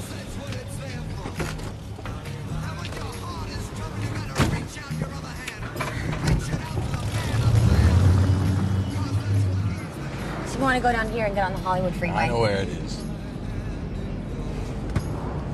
Are you some old cowboy guy that used to make movies there? Whoa! What? Just surprised how accurate that description of me really is. Some old cowboy guy that used to shoot movies at Spahn Ranch. so you used to make westerns at the ranch back in the old timey days? Well, if by the old timey days you mean television eight years ago, yeah. Were you an actor? No, I'm a stuntman. Stuntman. That's way better. Why is that way better? Actors are phony. Oh. They just say lines that other people write and pretend to murder people on their stupid TV shows. Meanwhile, real people are being murdered every day in Vietnam. And look, Tarantino, probably one of my five favorite directors of all time. I mean, his work connects with me every time out. I almost feel lame putting this on my number one spot because it's so obvious. It's such like like I've talked about this movie so much in the podcast over the course of the last six months. Well, Knives Out and Once Upon a Time. Yeah, of course. But like I saw this movie four times in theaters, um, which is something I haven't done since The Dark Knight um, back back in 2008. Uh, that's the only time I've ever I've seen another movie four times in theaters. Uh, I'm not even sure where this ranks among Tarantino's films for me yet because it's so different than everything else he's ever done. Like, it, like every time I'm thinking, I'm like, man, I feel like I might like this more than the Kill Bills, but I love the Kill Bills and they're so deeply ingrained in my being, and also, like, they're such different movies. it's just like it's tough. Yeah. to, it's tough to really Very get a- different. yeah, it's tough to really get a grasp on that. But all I know is I love this movie. It's a perfect recreation of a time and place long gone, and I think a beautiful rewrite of history in regards to Sharon Tate. I think the Tate Manson stuff was the subject of most of the press leading up to the film's release, and then it became pretty clear that uh, that was going to be a more minor part of the movie than a lot of people expected it to be. Like it still factors in pretty heavily into the climax of the movie, um, but definitely in a way that. Um, is not the actual way the history actually went. Uh, Right. This is just day in the life of Rick Dalton, Cliff Booth, and Sharon Tate. Uh, and I think what kept me coming back, the thing that makes me want to watch it again right now, is just that it is a perfect hangout movie. It is. I, I love hanging out with Rick Dalton and Cliff Booth while they're watching FBI on TV. Uh, I love hanging out with uh, Cliff while he picks up Pussycat on the side of the road. I love uh, being there with Rick when he's like fucking up on the Western set and he has no idea what he's doing. uh, I love uh, hanging with Sharon Tate as she watches herself in the Wrecking Crew and takes in the reaction of the crowd. Like that's an incredible sequence to me. Um, Yeah. and you'll get more out of this movie if you're familiar with the Manson murders, and especially if you're familiar with the 1960s Hollywood. Um, but the character work, I think, is so top notch. You should be able to just watch it completely blind and still enjoy it, although the ending might confuse you. Uh, a little bit. I remember there was like say that, the least. There was like that one email from a slash filmcast listener who had no idea that this was based on an, any kind of real characters, and you're like, like, uh, and like the complete obliviousness to uh, to, to what was going Yeah. on uh, was pretty incredible. Um, and Tarantino has gone on record, you know, many times saying he's only going to make ten films, uh, which means he has one more left to make after this one. Um, but I can't think of a better end to his career than the final shots of this movie. Um, that said, Quentin Tarantino, please make more movies and also don't retire. Uh, please, please, God. yeah. Uh, but anyway, yeah. Once Upon a Time in Hollywood, uh, my number one movie of the year, uh, which is not a shocker. I know it's, it's like I feel like I've been talking about it nonstop, and it's one of those things where like even like like my non-movie friends have all seen it, and they've all generally liked it, but. You know, th- this is one that it really feels like if you're super into movies uh, and super into Quentin Tarantino stuff, uh, it's you know it's just something I want to watch again and again. Right now, I, I, I think about it all the time. I, I got the Blu-ray recently, and I haven't had the chance to rewatch it yet, and it's like killing me. It's like it's it's it's it's driving me nuts because I want to rewatch it again right now. I want to get to you know the FBI scene. I want to get to uh, you know I, like I've been imitating Brad Pitt saying "I try" for like the the entire six months since it ended. You know, I want to watch the Bruce Lee scene again, which I know is controversial, but I think is like really great. Uh, you know, it's it's just a really good movie. Uh, Once Upon a Time in Hollywood, my favorite movie of 2019. I just re- re-listened to or listened to a this episode of Screen Drafts where uh, Inglorious Bastard ended up number one on the list, and I was like, oh man, you know what? I want to watch Once Upon a Time in Hollywood. just that, like, because that Inglorious Bastard's like the first, uh, you know, revisionist history movie Yeah. that he did. He's got a three three of them now between that and Django, and Once Upon a Time in Hollywood.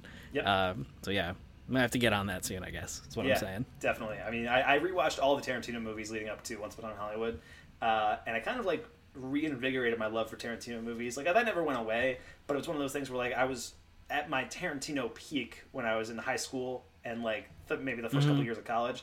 Uh, because I would watch those movies obsessively, like over and over and over again. uh, you know, like I like I've said, Kill Bill is just deeply in my DNA, and Pulp Fiction, same deal, and Glorious Bastards, same deal. Uh, and you know, I rewatched Reservoir Dogs a few times, like, but I think the main ones were really Pulp Fiction, Kill Bill, and Glorious Bastards. Um, and you know, I was and you know I was there when Django Unchained came out in theaters, and we want to see the Roadshow version of the Hateful Eight and stuff like that. But like Yeah. those, but like those few years, of, like high school and college, like Tarantino movies were so important to me. Uh, and I rewatched them all again um, for uh, for a few of them for the first time in a long time. Um, especially, like, I think the Kill Bills I hadn't watched in like four or five years at least, um, and they were still like I could recite like every line of dialogue and that that kind of thing. Like, uh, it was a great way to kind of lead up into What's About Time in Hollywood. I want to start doing that more, where like you know. It, it- when, when it's doable, at least. 'Cause I did that basically twice this Yeah. year. I did that twice this year. Once when with Tarantino movies and once with Marvel movies before Avengers Endgame came out. Uh, Right. And that one was a lot. That that one took a lot out Yeah. of me. Just because that was like 22 movies or whatever leading up to Endgame, and so I had to take like like an entire like two months or whatever, and they were like the only movies I was watching for that for that amount of time. Uh, like I could have watched so many more movies for the first time, like if I didn't do that that Marvel rewatch. Uh, that that inflated your total to, to 260 or whatever. That's why. It's because you 21 of them you had seen already.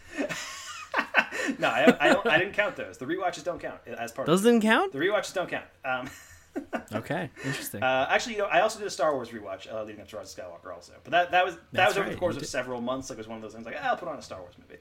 Um, and I didn't rewatch the spin-offs. I only watched the main saga. But uh, anyway, yeah. The important thing is, Once Upon a Time in Hollywood, really great. Knives Out, really great. The two best movies of the year. Uh, Ever in history. as yep. as, de- as decreed by us. Uh, Mike, do you have any honorable mentions that you want to throw out there? Um. Yes. Uh, I've got to see Uncut Gems like last week. Oh, nice. Uh, and just like, did you get to see Uncut Gems, Mike? I have seen Uncut Gems. Honestly, I mean, I liked it. I, I feel like I was not as in love with it as a, a lot of people were. Uh, so it actually did not make my honorable Yeah. mentions, but uh, I'm glad it made yours. Yeah, I mean, uh, but I don't even really know is what I'm trying to say. Uh, Okay. the last half hour of Uncut Gems is absolutely fucking incredible. Uh, but the other hour and a half, uh, or hour and forty five, I don't, I, I don't know. It's just fucking weird. I haven't seen the Safdie brothers' other movie, uh, High Times, right? I Uh, think with good, Robert good- Pattinson. uh, good time, which is great. Good, Good good Time. Good time is great. It's not. It's not just a good time. It's a great time, as I like to say. It's a great time. Uh, yeah, I haven't gotten to see that yet, uh, but now I definitely want to after this because I just like I just I need to understand the oeuvre, Mike. Uh, Yeah. Uh, and then another another one uh, was Nightingale, the Nightingale. Okay. Um, yeah, I don't know. I just, I mean, this is like I, I say honorable mentions, but more movies that like I might be, have been able to be talked into to put them on my top ten, but didn't quite, you know, Okay. kind of thing. Yeah. Uh, and and I've talked about before, just like my kind of uh, aversion to like the rape revenge movie uh, kind of thing. Yes. Uh, and that's fine. But if I just needed the more of the revenge, I think is what I'm saying Okay. about Nightingale. I mean, the, yeah, the Nightingale becomes much more of like a colonialist, um, sc- like a Yeah. screed against colonialism, and it's you know it's really fascinating. I really love that movie. Absolutely. Uh, and it's really great. Didn't, and didn't quite make my honorable mentions, but it is I think like my number twenty three or four movie of the year or something like that. I, I have my whole. If you want to go check out my whole ranked list, I unprivatized it on Letterboxd. You can check out all one hundred and twenty one movies that I. That I have seen Wow. that from 2019 this year that I've ranked. Uh, the Nightingale's like in the 20s. It's really great, um, but yeah, Yeah. d- didn't quite uh, get up there for me. But it is. So I think it is. It's it was really interesting. Uh, I didn't kn- know the, about this uh, with the movie, but it's like another movie set in it's like 1830 or something like that in Australia. Yeah. But it's also filmed in a really tight aspect ratio and like sort of set up as if like a not silent movie quite the way The Lighthouse is, uh, but like there's a very stationary camera. Like the camera doesn't pan or move around a whole lot. Like the aspect ratio is really small. Yeah. Uh, I was like, this movie got none of the recognition at all for that for that technical thing that Lighthouse did. Yeah. Uh, but yeah, I just thought that was really interesting that two movies set in the 1800s d- went for the same same kind of thing, uh, just like on a technical thing, a technical level. Yeah. Uh, yeah. So that's the Nightingale. That's the Nightingale. Any other honorable mentions you want to throw out there, Mike? Uh, not not off the top of my head, no. Yeah. I, I'm surprised Avengers Endgame didn't make your mentions at least. Uh, with just I, Oh, okay. Yeah, I mean, uh, Avengers, yeah, Avengers Endgame, Us. I mean, there, I had a huge list of stuff, and I kind of just deleted all of it once I had my top ten, so I don't remember what was on there. Yeah. Yeah, uh, uh, Toy Story four, I think, was on there at one point. Okay. Um, yeah, just kind of like more more uh, germane picks, you know. Okay. Well, more obvious choices. Well, I can give you my uh, my honorable mentions are basically my 11 through 20, so I'm just going to kind of run them down. Uh, my number 11 movie, like this, like it, this was a tough call between this and Shazam for my number 10. I ultimately went with Shazam, but my number 11 is John Wick Chapter 3 Parabellum. Uh, Oh, that was on there too. Yeah. yeah, uh, incredible movie. It Just so much fun. Uh, great, great action movie, and Keanu killing it as always. Uh, and you know, John Wick one and two and three, like a perfect. I thought it would be a perfect trilogy of movies, and then it leaves it open, and now John Wick four coming out in 2021, same day as The Matrix four right now, uh, which. which I hope they do it. I, I hope mean- nobody changes and they do it. I, I am sure that won't end up being the case, but man, I would love it if they just double feature day. But then I have to then I have to choose. What do I see first? I know that's a tough call. Which would be tough. I, I would probably go with the Matrix Four just because that's insane that that's being made, uh, and I gotta and I gotta find out what's going on with that. But yeah, John Wick Four, Matrix Four, supposedly being released in the same day in 2021. Um, but yeah, John Wick Three, my number 11, um, and then I have one that um, I know you hated, um, but I really loved, and that is Dragged Across Concrete. Uh, the new, the new S. Craig Zahler movie. Uh, I think it's incredible. Us also up there at uh, number thirteen. Uh, Dolomite is my name, number fourteen. Uh, incredible comeback performance from Eddie Murphy, and uh, he's been on a roll between that and SNL, and he's doing his Come to America two movie. Uh, so I can't wait for that. Uh, Knives Out, uh, your number one movie of the year, which is also really great. Uh, Little Women at number sixteen, which I saw the other day, and that's one that I feel like the more I sit with it, the more it's going to raise, the, like rise in the ranks. Um, Mhm. But that movie's awesome. It's so much fun. I actually did a double feature of that with Uncut Gems, um, and I saw what the fuck? I know, and I saw Little Women first. Um, nice. Which would have been like I think I probably would have liked to do it the other way around, just because Uncut Gems is very anxi- anxiety-inducing, and Little Women's like very like it's just pleasant. It's a pleasant movie. Uh, yeah. um, but Little Women's great. I think Greta Gerwig uh, is really killing it lately, and I'm very excited to see what she does next. Um, and also, I had never like, I had never been exposed to any Little Women thing in the past. Like, I, I had never seen any other version of Little Women as a movie. I've never read the book, uh, so this was like my first exposure to Little Women as a story, uh, and it's really great. I, I get it. I get why people like it. Uh, but yeah, Little Women's awesome. Uh, the Lego Movie too, as, as my number 17. nice. Which I loved. I think I love that movie more than anyone else does. Um, but it's, it's really, really good. Uh, Hustlers at number 18, uh, which is a really great movie. Okay. Uh, and definitely worth checking out. Uh, my number 19 is El Camino, a Breaking Bad movie. Um, Oh, that's cheating. it's, it's a movie. It's a, Ah, okay, I'm kidding. I'm kidding. it's it's a movie. It's a movie that was definitely enhanced by me having rewatched all of Breaking Bad leading up to it. uh, Yeah. but it's uh, it's definitely a movie that counts. And then my number twenty is Jojo Rabbit, uh, which is also Mm. really great. It's a new Taika Waititi movie. Uh, my number twenty was very close to being Alita Battle Angel, just so you know. Uh, You take that shit back. Get the get out of here, Mike. oh man. Well, at least it wasn't Joker, I guess. yeah, that's true. Uh, Alita Battle Angel's great. I'm just throwing that out there. I mean, uh, now we're going past my honorable mentions and going through like my runner-up honorable mentions, which okay, we can skip it at this point. But Alita Battle Angel, very close to like making that cut, uh, and then I think uh, Little Women just kind of knocked it out at the last second. Which you know, uh, good for Little Women. That, but Alita, Alita, great, great movie. Everybody should go watch Alita. One of the best blockbusters of the year uh, that everyone slept on. and uh, and again, one of those movies that I feel like I like a lot more than everybody else does. Yeah. Um, but yeah, I am actually. I think of this list, I am surprised. The Avengers, End, the lack of Avengers Endgame on our list really surprised me. To me, uh, is, is I think the most surprising thing. Like I, I, I knew it wasn't going to be on mine, obviously, because I made my list. Um, but but I really thought it would be on yours. I really thought like you always like. I feel like your list usually includes either like the big Marvel movie or the big Star Wars movie, and the big Star Wars movie. You know, like was obviously not going to be on your list this year, so Yeah, definitely not that. Um, yeah, I just the tastes are evolving, Mike. You know. Yeah. That's how it goes. Fair enough. Fair enough. Uh, any other thoughts on our list, Mike? Any other things you wanted to point out? Anything that stood out to you? Uh, I think the the lack of overlap between our lists, or well, there is a lot of overlap, but uh, placement wise, at least. Yeah, I, I think that I was mean, the only cool. movie that appeared. The only movies that appeared on both of our lists, I think, were Shazam, uh, Midsommar, Parasite, Once Upon a Time in Hollywood. Um, Okay. Which that's four movies out of a potential twenty, right? So that's that's pretty good, right? Theoretically. Yeah, Uh, so yeah, I, I- think we did good. I think we did a solid job, Mike. I think so too. I think we can pat ourselves. I'm proud of us. Yeah. and I'm proud of the movie Us, which was my number 13. uh, all right. So that is our top 10 movies of 2019. And you're thinking to yourself, hey, they must be done with the podcast now, right? Nope. Uh, Think again. you fools. Uh, no, we're actually going to be moving on uh, and take a look into the future. Now that 2019 is behind us, take a look into 2020 and talk about the movies that we are most excited about. We'll be doing that in just a minute uh, after we hear uh, another selection from one of my favorite songs of the year from movies, uh, and that's from Her Smell. It is Another Girl, Another Planet.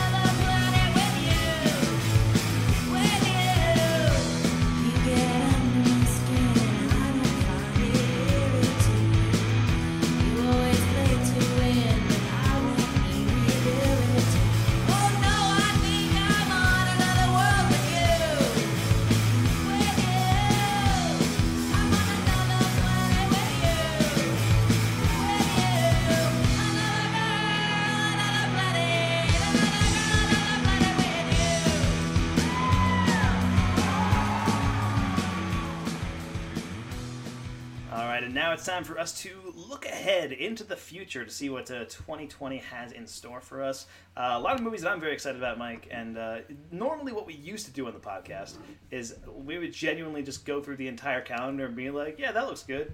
Yeah, that looks good. Or that looks like shit. That looks good." Uh, and that was not the best way to do it. I feel. I feel like Mm, no, probably not. uh, not a great structure there, so we're kind of structuring this as the count, another countdown, basically. Uh, we're going to be counting down our top five movies that we're most excited about in 2020, and hopefully all these movies are good. We'll see what happens. Uh, Time will tell. yeah. So, Mike, what uh, what is your number five movie, the one that you're most excited to see in 2020? Uh, number five, uh, to also copy my number 10. This is a little bit like tongue in cheek, like kind of, sort of, not really. Uh, New Mutants, maybe? I just want to know. I'm so fucking curious. What is this movie? Oh man, I mean, New Mutants um, was supposed to come out in 2018. New Mutants has been featured on this part of the show every year for the last three years. it's amazing. Do you know what mutants are? Would anyone like to share their first time? Rahne? I was 13. I thought it was a dream. I just lost control. Sam? I started panicking. People got hurt. Roberto? My girlfriend had burned her. Illyana? I killed 18 men, one by one. I just have to know. So I saw somebody pointed out uh, this that they put out a trailer, a, a trailer two after Yeah. two years. Um, that if the, by the time the movie is supposed to come out, the original trailer will be over two years old. I know. just hilarious. yeah, just what the fuck? It's like a, a horror take on the X Men movie, possibly Yeah. universe. I mean, if it hits theaters, that's incredible. Tr- Disney absolutely could just dump this on Disney Plus and like whatever, Yeah. uh, you know, midnight after the Super Bowl or some stupid shit. the New Mutants paradox.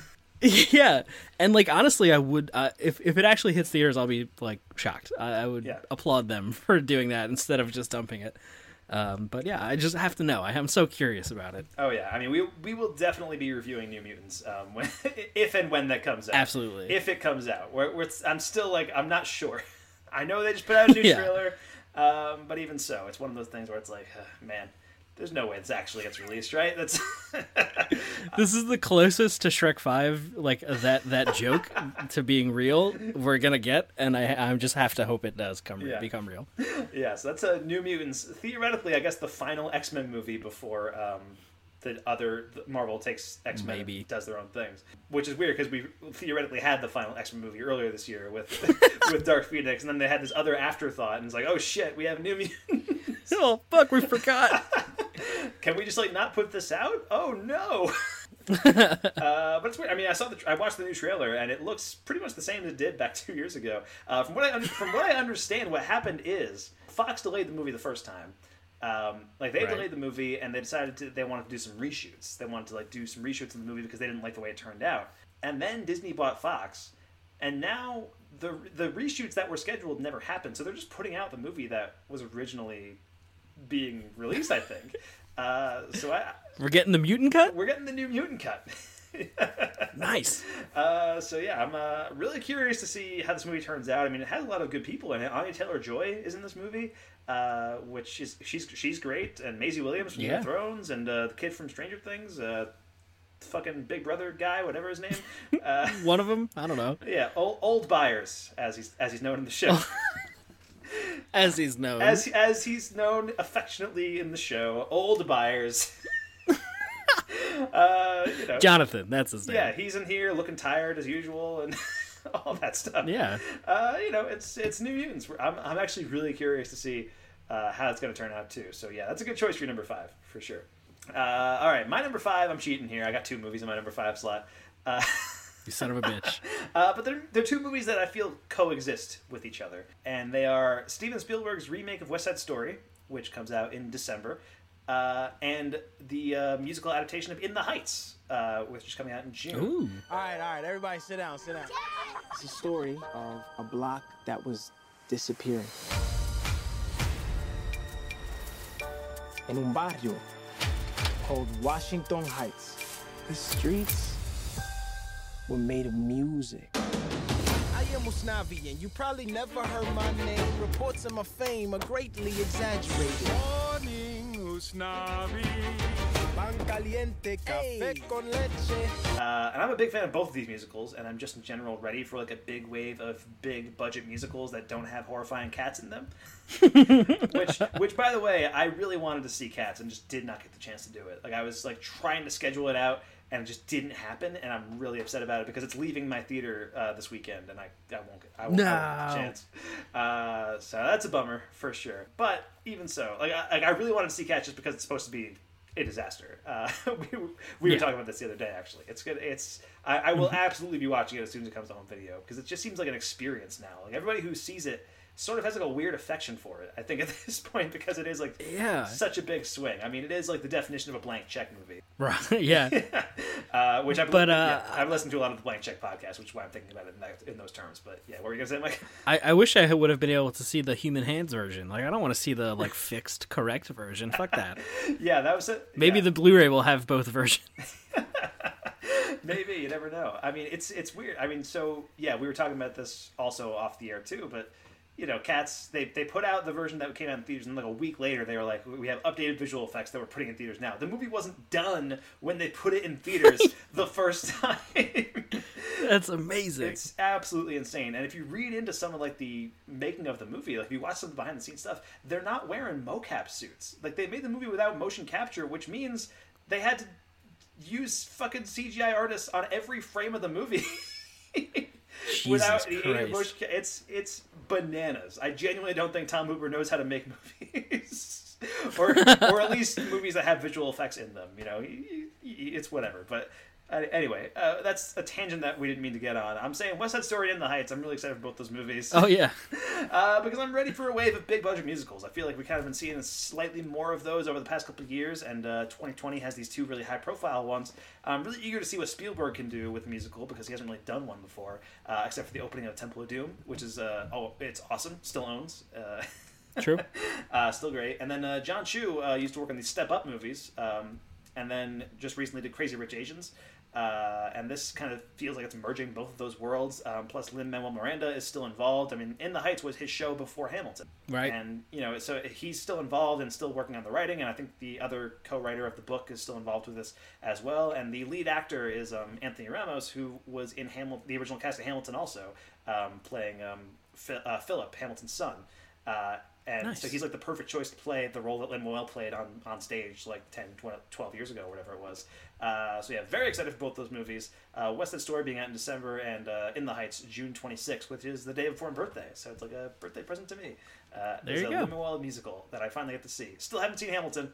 Uh, and I'm and I, and I silently curse you every time I think about it because I know you saw it. Uh, um, but yeah, so that's my those are my number five picks, I guess. Uh, the, the rest of mine are singles. The rest of mine are singles. But uh, what? All right, What's fine. the, what's the number four movie that you're looking forward to the most uh, next year, Mike?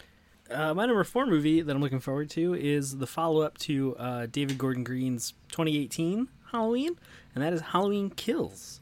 Okay. And uh, kind of, I don't really know anything about what this movie's supposed to be about, honestly. Um, I just really liked uh, 2018 Halloween, and I just I, I like the the team that's involved, uh, just like David Gordon Green and all those guys, and uh, Jamie Lee Curtis is back again, and, and just like I just I don't know, it's cool. It's it's Haddonfield just feels so familiar, Mike. uh, really, just Like like, a warm spooky, scary death.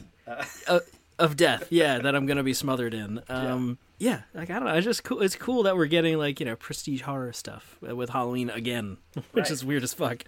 Yeah. Um, yeah. So Yeah. that's that's Halloween Kills. I think that's pro- I guess assume slated for Halloween October Uh, somewhere. it would be stupid if it was not. But then again, Doctor Sleep came out November first. Who knows? Um, but yeah, Halloween Kills. I'm looking forward to that too. I really enjoyed the first uh, or the new Halloween, I guess. Uh, and it's and it's kind of like a double. I think they're shooting it back to back with another Halloween sequel. Um, Halloween Right. Halloween Ends, which is what they're calling it. Which you know, it's not going to end there. There's going to be more Halloween movies after that, but but that's yeah, they even said that. Yeah, I think they even said like, yeah, that's probably not gonna be the last one. Um, but definitely cool to. Uh, uh, I'm, I'm excited for Halloween Kills as well. I'm sure we'll cover that in the podcast also. My number four movie that I'm looking forward to in 2020 is Daniel Craig's last outing as Mr. Januel Bond. Uh, that's his full name. Is Bond. It's his Christian name. Januel Bond. Uh, no Time to Die. James Bond. License to kill. History of violence. I could be speaking to my own reflection. Only your skills die with your body. Mine will survive long after I'm gone. History isn't kind to men who play God. Uh, which uh, have you seen the trailer for this movie yet, Mike? Uh, no, I intentionally invo- avoided it. So oh, really? I haven't So- seen so the trailer yet. You didn't see it before, like Star Wars or anything? Like, it's, this is like I don't think so. Okay. How the fuck did that happen? Uh, I don't know. I mean, I saw I saw it had Star Wars, and like I genu- like I, I had seen the trailer before that, but when I watched it in Star Wars, like I gasped when it came on. I was like, oh my god, this looks great. uh, uh, and yeah, No Time to Die, directed by Cary Fukunaga, who is like a really great director. He did True Detective season one. Um, he did Beast of No Nation and uh, a lot of great movies. He almost and this is his first real shot at a blockbuster. Um, he almost directed It Right. back in the day. He was almost the guy who took on It, but uh, instead uh, walked away from that due to creative differences. This time around, it seems like he's going to really go all out with this one. Uh, Sam Mendes directed the last two, but this one I feel I'm really excited about it. I mean, Daniel Craig is my favorite James Bond, and Casino Royale. Spicy. Yeah, I know. And uh, Casino Royale, Skyfall, I think are two like all-time James Bond movies uh, and action movies in general. Not a big fan of Quantum of Solace, uh, and I, I think Spectre is better than most people give it credit for. Um, but still, like that's like two out of four. I think he can nail. If he can nail this last one, that's like a better ratio than most James Bond actors have. I think. Oh yeah, absolutely. Uh, so yeah, No Time to Die coming out in April, and uh, I am psyched for this movie for sure. I mean, it, when when you see the trailer, and I'm sure you will at some point, like ahead of some movie, um, you're Yeah. gonna see what I'm seeing. Like it just looks so fucking cool. uh, but yeah, that is my number four. Mike, what's your number three movie that you're most looking forward to in 2020? Uh, I intentionally avoided the trailer for No Time to Die because it's my number three movie that I'm most looking forward to. um, yeah, I I don't know. I I did I just like black out during that? I must have. It must have been before Star Wars, right? Like it, I don't understand. I'm pretty sure that's when they released it Uh, online, like right before Star Wars came out. So yeah, that would make sense if it was, if it was attached to it. Maybe. I mean, but I I, I also just- saw Star Wars in IMAX, and maybe it was a little different. I, I don't know. Oh, maybe. Yeah, possibly. But I do also remember before Star Wars, there was a full 45 minutes of trailers. And I was like, get me. Like, I was so fucking mad before that movie even started. Interesting. Did, you see, did Um, you see it at a Regal or an AMC? Just out of curiosity. Regal, Okay, I, which now has also commercials in between the yes, trailers. I, I didn't realize that because I see it. I have an AMC in Missoula, so it's not it's different. Mhm. Um, but I saw when I saw Knives Out again at home. I went to a Regal and they were showing commercials in between trailers, and I was so confused and so angry about it. Yeah, it fucking Uh, sucks. yeah, it's the worst. Uh, and then also too, you know that like Regal has that like roller coaster thing that's like, oh, the movie. Okay, here we go. Movie's Yeah. starting. Trailers are done. Trail. Nope. Three more Disney trailers after that. Uh, hated it. Hated every second. Star Wars sucks. No. Uh, and I got a parking ticket. God damn it. No. Um, no time to die. Yeah, I mean, I'm really excited for it. I think Skyfall is my favorite, one of my favorite, if not my favorite Bond movie of all of them. Uh, so yeah, I'm really. I hope, like you said, he can stick. Craig can like stick the landing on this one and like, okay, yeah, three out of the five are great. Um, that'd be awesome. Yeah. Uh, so hopefully, I mean, I'm sure it'll be dope. I, I like uh, Fukunaga. I haven't seen. I didn't see. Um, Maniac, I think, was the Netflix show. I watched like one or two episodes of it that he did Right. uh, with Emma Stone and Jonah Hill. Um, yeah, and his style is just so weird. But I love True Detective season one, so I'm excited to see what what he can do on like a like you said like a blockbuster action movie kind of thing. That'll be cool. Yeah, definitely. So that's No Time to Die, the new James Bond movie. Very excited about that one. And uh, my number three is another movie that I've been following over the course of 10 plus years, and I can't believe it's actually happening. Uh, very different from The Irishman. Um, Bill and Ted Bill and Ted Face the Music is is the movie. Nice. Uh, which I am so psyched for. I mean, and this one's um, directed by Dean Parisot, who's the director of Galaxy Quest. Um, so I'm kind of excited about that. Um, but Bill and Ted's Excellent Adventure, one of my favorite movies ever. Bogus Journey, terrific sequel. They got the Galaxy Quest guy. I am hopeful, and they have the original screen. They have the original screenwriters on board too, uh, including Ed Solomon. And I'm hopeful they can do something that's exciting and new, that's keeping in the spirit of the first two, without just retreading old ground. You still have not seen the first two Bill and Ted's, right, Mike? Correct. I have not yeah, seen them yet. You're gonna have to because we're definitely reviewing this movie. There's no way that I'm not discussing this for like three plus hours. So. Fair. Uh, yeah, Bill and Ted Face the Music. I, I am very excited about this. Uh, everything I've heard about the script sounds very encouraging, uh, and it sounds like they really want to do a killer job with this. And you know, Keanu Reeves at this point can't do no wrong. So I'm really excited to see him return to the role of Ted, and I'm really excited to see Alex Winter back in like a major way um, with this movie too. Yeah. I love Alex Winter, and I remember um, when Grand Piano came out, um, which is a movie that I love. Um, he is a supporting role in that movie. Do you remember Grand Piano? That's the Elijah Wood movie. The Yeah. Yes. the Yeah. Brian De Palma ripoff, Yep. which is also kind of about the speed, and it's about a, a guy who has to play piano or will die. Um, Alex Alex Yep. Winter is like a guy helping out the killer in the movie, and he's and I like genuinely was like, oh my god, it's Alex Winter! Like I was so excited to see him because it, you never see Alex Winter in movies outside of Bill and Ted. Um, he he most of his career is like a documentary filmmaker now. He doesn't actually like star in movies anymore. Um, Oh, that's cool. yeah, so I'm, I'm really excited to see him like back front and center in this movie, and uh, the cast they've started to assemble for this movie. Kid Cudi is in this. Uh, like like like you said, Samara Weaving's going to be in this. They're bringing back William Sadler as uh, Death, uh, which is very cool. Nice. Uh, so yeah, Bill and Ted face the music, uh, and again, it's one of those movies that's just been they've been trying to make it happen for years and years and years, and now finally it's going down. Steven Soderbergh producing this movie, also by the way, just throwing that out there, which is very weird. G- go on. Yeah. Um, but yeah, Bill and Ted Face the Music is my number three. Mike, what's your number two uh, movie that you're looking forward to in 2020? Uh, my number two movie uh, is the director that I'm second most stand for, I guess, whatever. Uh, most excited by besides Rian Johnson, and that's Vill- Denis Villeneuve uh, and his Dune movie. There you go. Yes, his new Dune adaptation, and uh, I mean, I'll be honest. As far as like my nerd cred goes, I've never read Dune. I've never seen the David Lynch one, uh, so like I don't have much much affinity to the like to the property per se. But like just this like weird heady sci-fi shit, and Villeneuve, like I'm in. Like that's it. And the cast for this that that is outrageous. I forget everybody who's in it, but I think everybody is in it. Um, it's one of those things. Yes. Uh, yeah, I know uh, Timothée Chalamet is the lead. Uh, never mind. No, I'm kidding. Well, Tim, Timothée Chalamet is the lead character, and then it's like a huge ensemble of just like every actor who's ever been in a movie. Um, I think, inc- Yeah. and again, I'm also blanking on who's in it. Um, I know Jason Momoa, I think, is in it too. Uh, yeah, that's is Oscar Isaac in it also? I think Oscar Isaac might be in it too. Yeah, I, I- you could just say a name, and it's like, yeah, he's probably in Dune. They're probably in Dune. like no matter what. I, th- I think I Dave Bautista is back or is in it. Oh, yeah. you know after him being in 2049, uh, Blade Yes. Runner 2049. Um, yeah, so like I don't know, man. It's just gonna be weird and cool, and you know we're we, I'm a big Dylan Villeneuve fan, Yeah. so like let's go. I'm really excited to see, and that's coming out in December 2020, uh, in a month, in a year where there's no Star Wars movie coming out. Um, so Dune, Right. Dune is going to be next year's Star Wars, uh, and oh boy, well, I mean that, I mean that in a potentially good way. Who knows? Like, I know. I didn't say it's going to be next year's Star Wars: The Rise of Skywalker. I just said it's going to be Okay, Star all right, Wars. okay. Oof, I got scared. I meant like it, you know the big blockbuster movie that's coming out in 2020.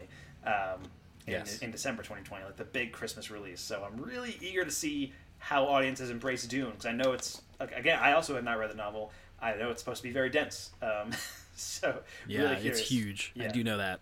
Yeah, so really curious to see how that goes. But yeah, good choice for your number two. Uh, my number two uh, is the new movie from Christopher Nolan, and that is Tenet. You chose to die instead of giving up your colleagues.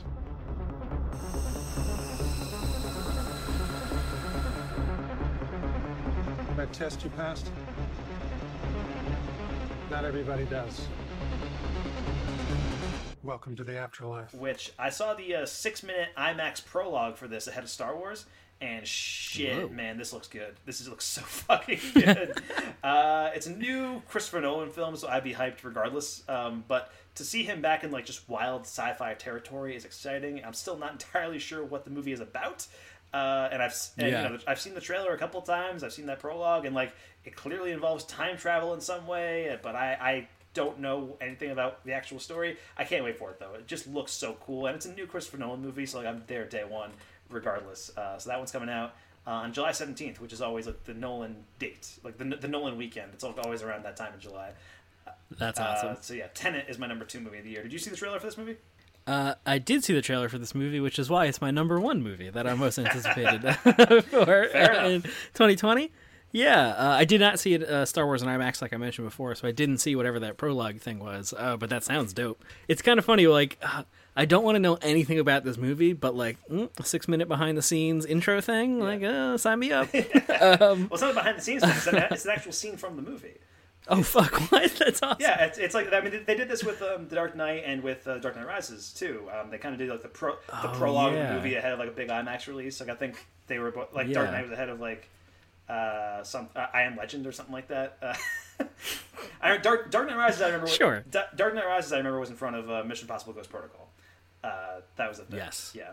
Uh, so everybody was like going to see the movie and like seeing the six minute like Dark Knight tree preview and be like, oh my god, this is incredible. Um, but yeah, they kind of did the same thing with Tenet and with Star Wars. Uh, Nice. um, Uh, yeah, but like you said, I don't really. I think it's like time travel assassins or some shit, or time travel detectives. I don't even really know. Right. Uh, but it looks cool. It's sci-fi action from Christopher Nolan. Like, that's yeah, it. I'm in. That's all you need. Uh, uh, so yeah, very excited for Tenet. That's your number one most anticipated movie of 2020. And as for me, um, I got to go with one of my favorite, all-time favorite directors. Like I mentioned before, Quentin Tarantino, probably in my top five directors of all time. This guy also in the list. Uh, and I think it's a movie you may have forgotten about. Otherwise, I probably would have made your top five also. Uh, it's the new movie from director Edgar Wright. Uh, and it's, Oh shit. uh, and it is called Last Night in Soho. Uh, it's a new Edgar Wright movie, which means it's like automatically in my number one slot. Like I don't, like, I don't need to, I don't need to know anything about this movie. I just need to know it's an Edgar Wright movie I'm in, and it's and it's but it's Wright doing a real horror film, which is very exciting. Yeah. Um, and supposedly it's influenced by uh, Nicolas Roeg's Don't Look Now and Roman Polanski's Repulsion. Got a great, great cast that includes Thomasin McKenzie, who's in Jojo Rabbit this year, and Anya Taylor Joy, um, who I just mentioned before, is also in New Mutants. Uh, so that's, she's gonna have a very interesting, interesting year. Uh, Yeah. uh, they're in the leads, uh, and I think they're two of the more exciting young actresses working today. Uh, so yeah, September 25th. That is the release date for Last Night in Soho. Very, very, very excited for this movie. And there's no trailer or anything yet, so I can't like play a clip or anything. But it just look, it looks really good. it looks really good. Yeah, I absolutely forgot about that movie. Um, yeah, and I think it, yeah, it's like giallo, like Italian horror slasher stuff. I think it's supposed to be heavily inspired by. Right. Uh, and that's awesome. I recently, I think like within the last couple weeks, watched the last twenty minutes of Thoroughbreds on HBO. Like, and fuck man, Anya Taylor Joy is so good. Oh, yeah. she's awesome. So I'm excited for that. Definitely. Get out of here, New Mutants. Nobody cares about you. if I have to keep it to five. Kicking out New Mutants. That's a shame. Um, but yeah, Yeah. any other mentions you want to throw out there for movies that you're excited about, Mike? I mean, we, we didn't mention any Marvel or DC movies or anything like anything like that, uh, which is uh, sort of surprising. But also, uh, maybe maybe we're both just a little burnt out of like the big blockbuster movies.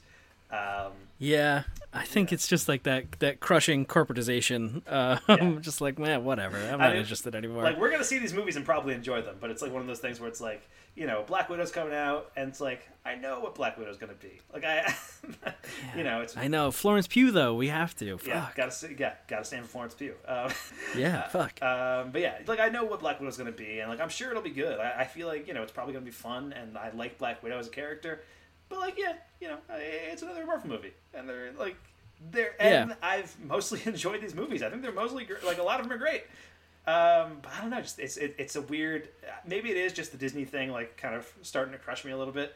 Uh, but I, I think it's like what you said before, where like you know they're gonna be good. Like yes, like we don't like there's no uh, uh, anticipation about whether or not like ooh what's gonna happen. Right. Like what's this gonna even be about? Well, yeah. we just Like- all kind of know, except for maybe the the Doctor Strange one because that might just be like a quote unquote horror movie. Um, but uh, you know whatever uh, that could be interesting and could be very different. But otherwise, like yeah, sure. I'm like uh, I'm excited for Wonder Woman 1984. Uh, or yeah. Um, Yeah. and just like you know, whatever. Yeah, Uh, I'm- we'll see them. I'm, I'm, excited, sure. I'm excited for Wonder Woman. Actually, more excited for Birds of Prey, which is coming out in February. Um, Oh, that yeah, actually, I think that looks great. I'm actually really excited for that one. Um, that actually almost made my top five because that's another one that, like, again, I think I'm thinking Disney, uh, not Disney, DC right now just feels like they're in a more exciting place than Marvel. Uh, only, only Yeah. because like there, there's a lot of unknown quantities there. Like we don't actually know what's how those movies are going to turn out, uh, and they could potentially be great. I feel like Marvel there's like a cap on how good they can be in a lot of cases, and DC like there's a cap. There's no cap. They can be great. They can be terrible. Who knows? Like like like, like Birds of Prey could be the next Green Lantern, but like it it's it's a it's a chance. We can give it a shot. Um, Could be Shazam. We don't know. could be the next Shazam. We'll see. Um, but yeah, so I'm excited for Birds of Prey and Wonder Woman, and yeah, I'm excited for Black Widow and Eternals as well. Uh, and I think those are like the only major superhero movies coming out in 2020, uh, which is kind of nice. Like you know, only like four, big, Yeah. only four, and I guess New Mutants also, uh, if, if it comes out. Uh, If it comes out. but only like a couple of major superhero movies, and then like leave the rest. Uh, actually, I think the Disney slate in 2020, even though we're talking about how crushing it was for 2019 with just all these Yeah. sequels and remakes and adaptations and like you know comics and Star Wars and all that. 2020 looks more interesting for Disney at least because it's more original stuff. Um, like there is a remake of Mulan, and there is like Black Widow and Eternals. Um, but they have like an, an original animated movie coming out this year, uh, and they have like two Pixar movies, both originals coming out as well, and a couple Nice. of other things, uh, plus some holdovers from the Fox merger and stuff like that. Mhm. I think I think they're the ones producing the Artemis Fowl movie also. Yeah, I think so, you're right. So I think there was that too. Uh, so yeah, there's uh, some stuff coming out in 2020. Uh, I'm looking forward to that. Uh, Fast and Furious 9 also out in 2020. Um, Like sh- sure. hey, I'm down, man. I mean, this, this one's bringing back Justin Lin as director, so that's that's an exciting thing to me. Uh, and I'm pretty Wow. curious to see uh, how that's how that's going to turn out. Um, I don't know any other big releases in 2020 that I that I've missed. Uh, oh, Godzilla or Godzilla vs Kong. Eh. Oh yeah. Uh, I mean, I, I feel like we were both kind of disappointed in King of the Monsters, but like, eh, it's it's Godzilla vs Kong. I'll check it out. Like, You, you'll have to watch your whole Criterion Showa era collection, and then yes, we'll go see it. I did just get the big uh, Godzilla Criterion Blu-ray set that uh, was just put out uh, for uh, for Christmas. So I'll, I'll definitely, uh, yeah, I'm gonna re- watch all the Godzilla like movies from 1954 through 1975, and then go see Godzilla vs Kong. Actually, one of the one of the movies Mhm. included is the original Godzilla vs Kong. Um, so There you maybe I'll go. Just rewatch that, or and then then go to the new one.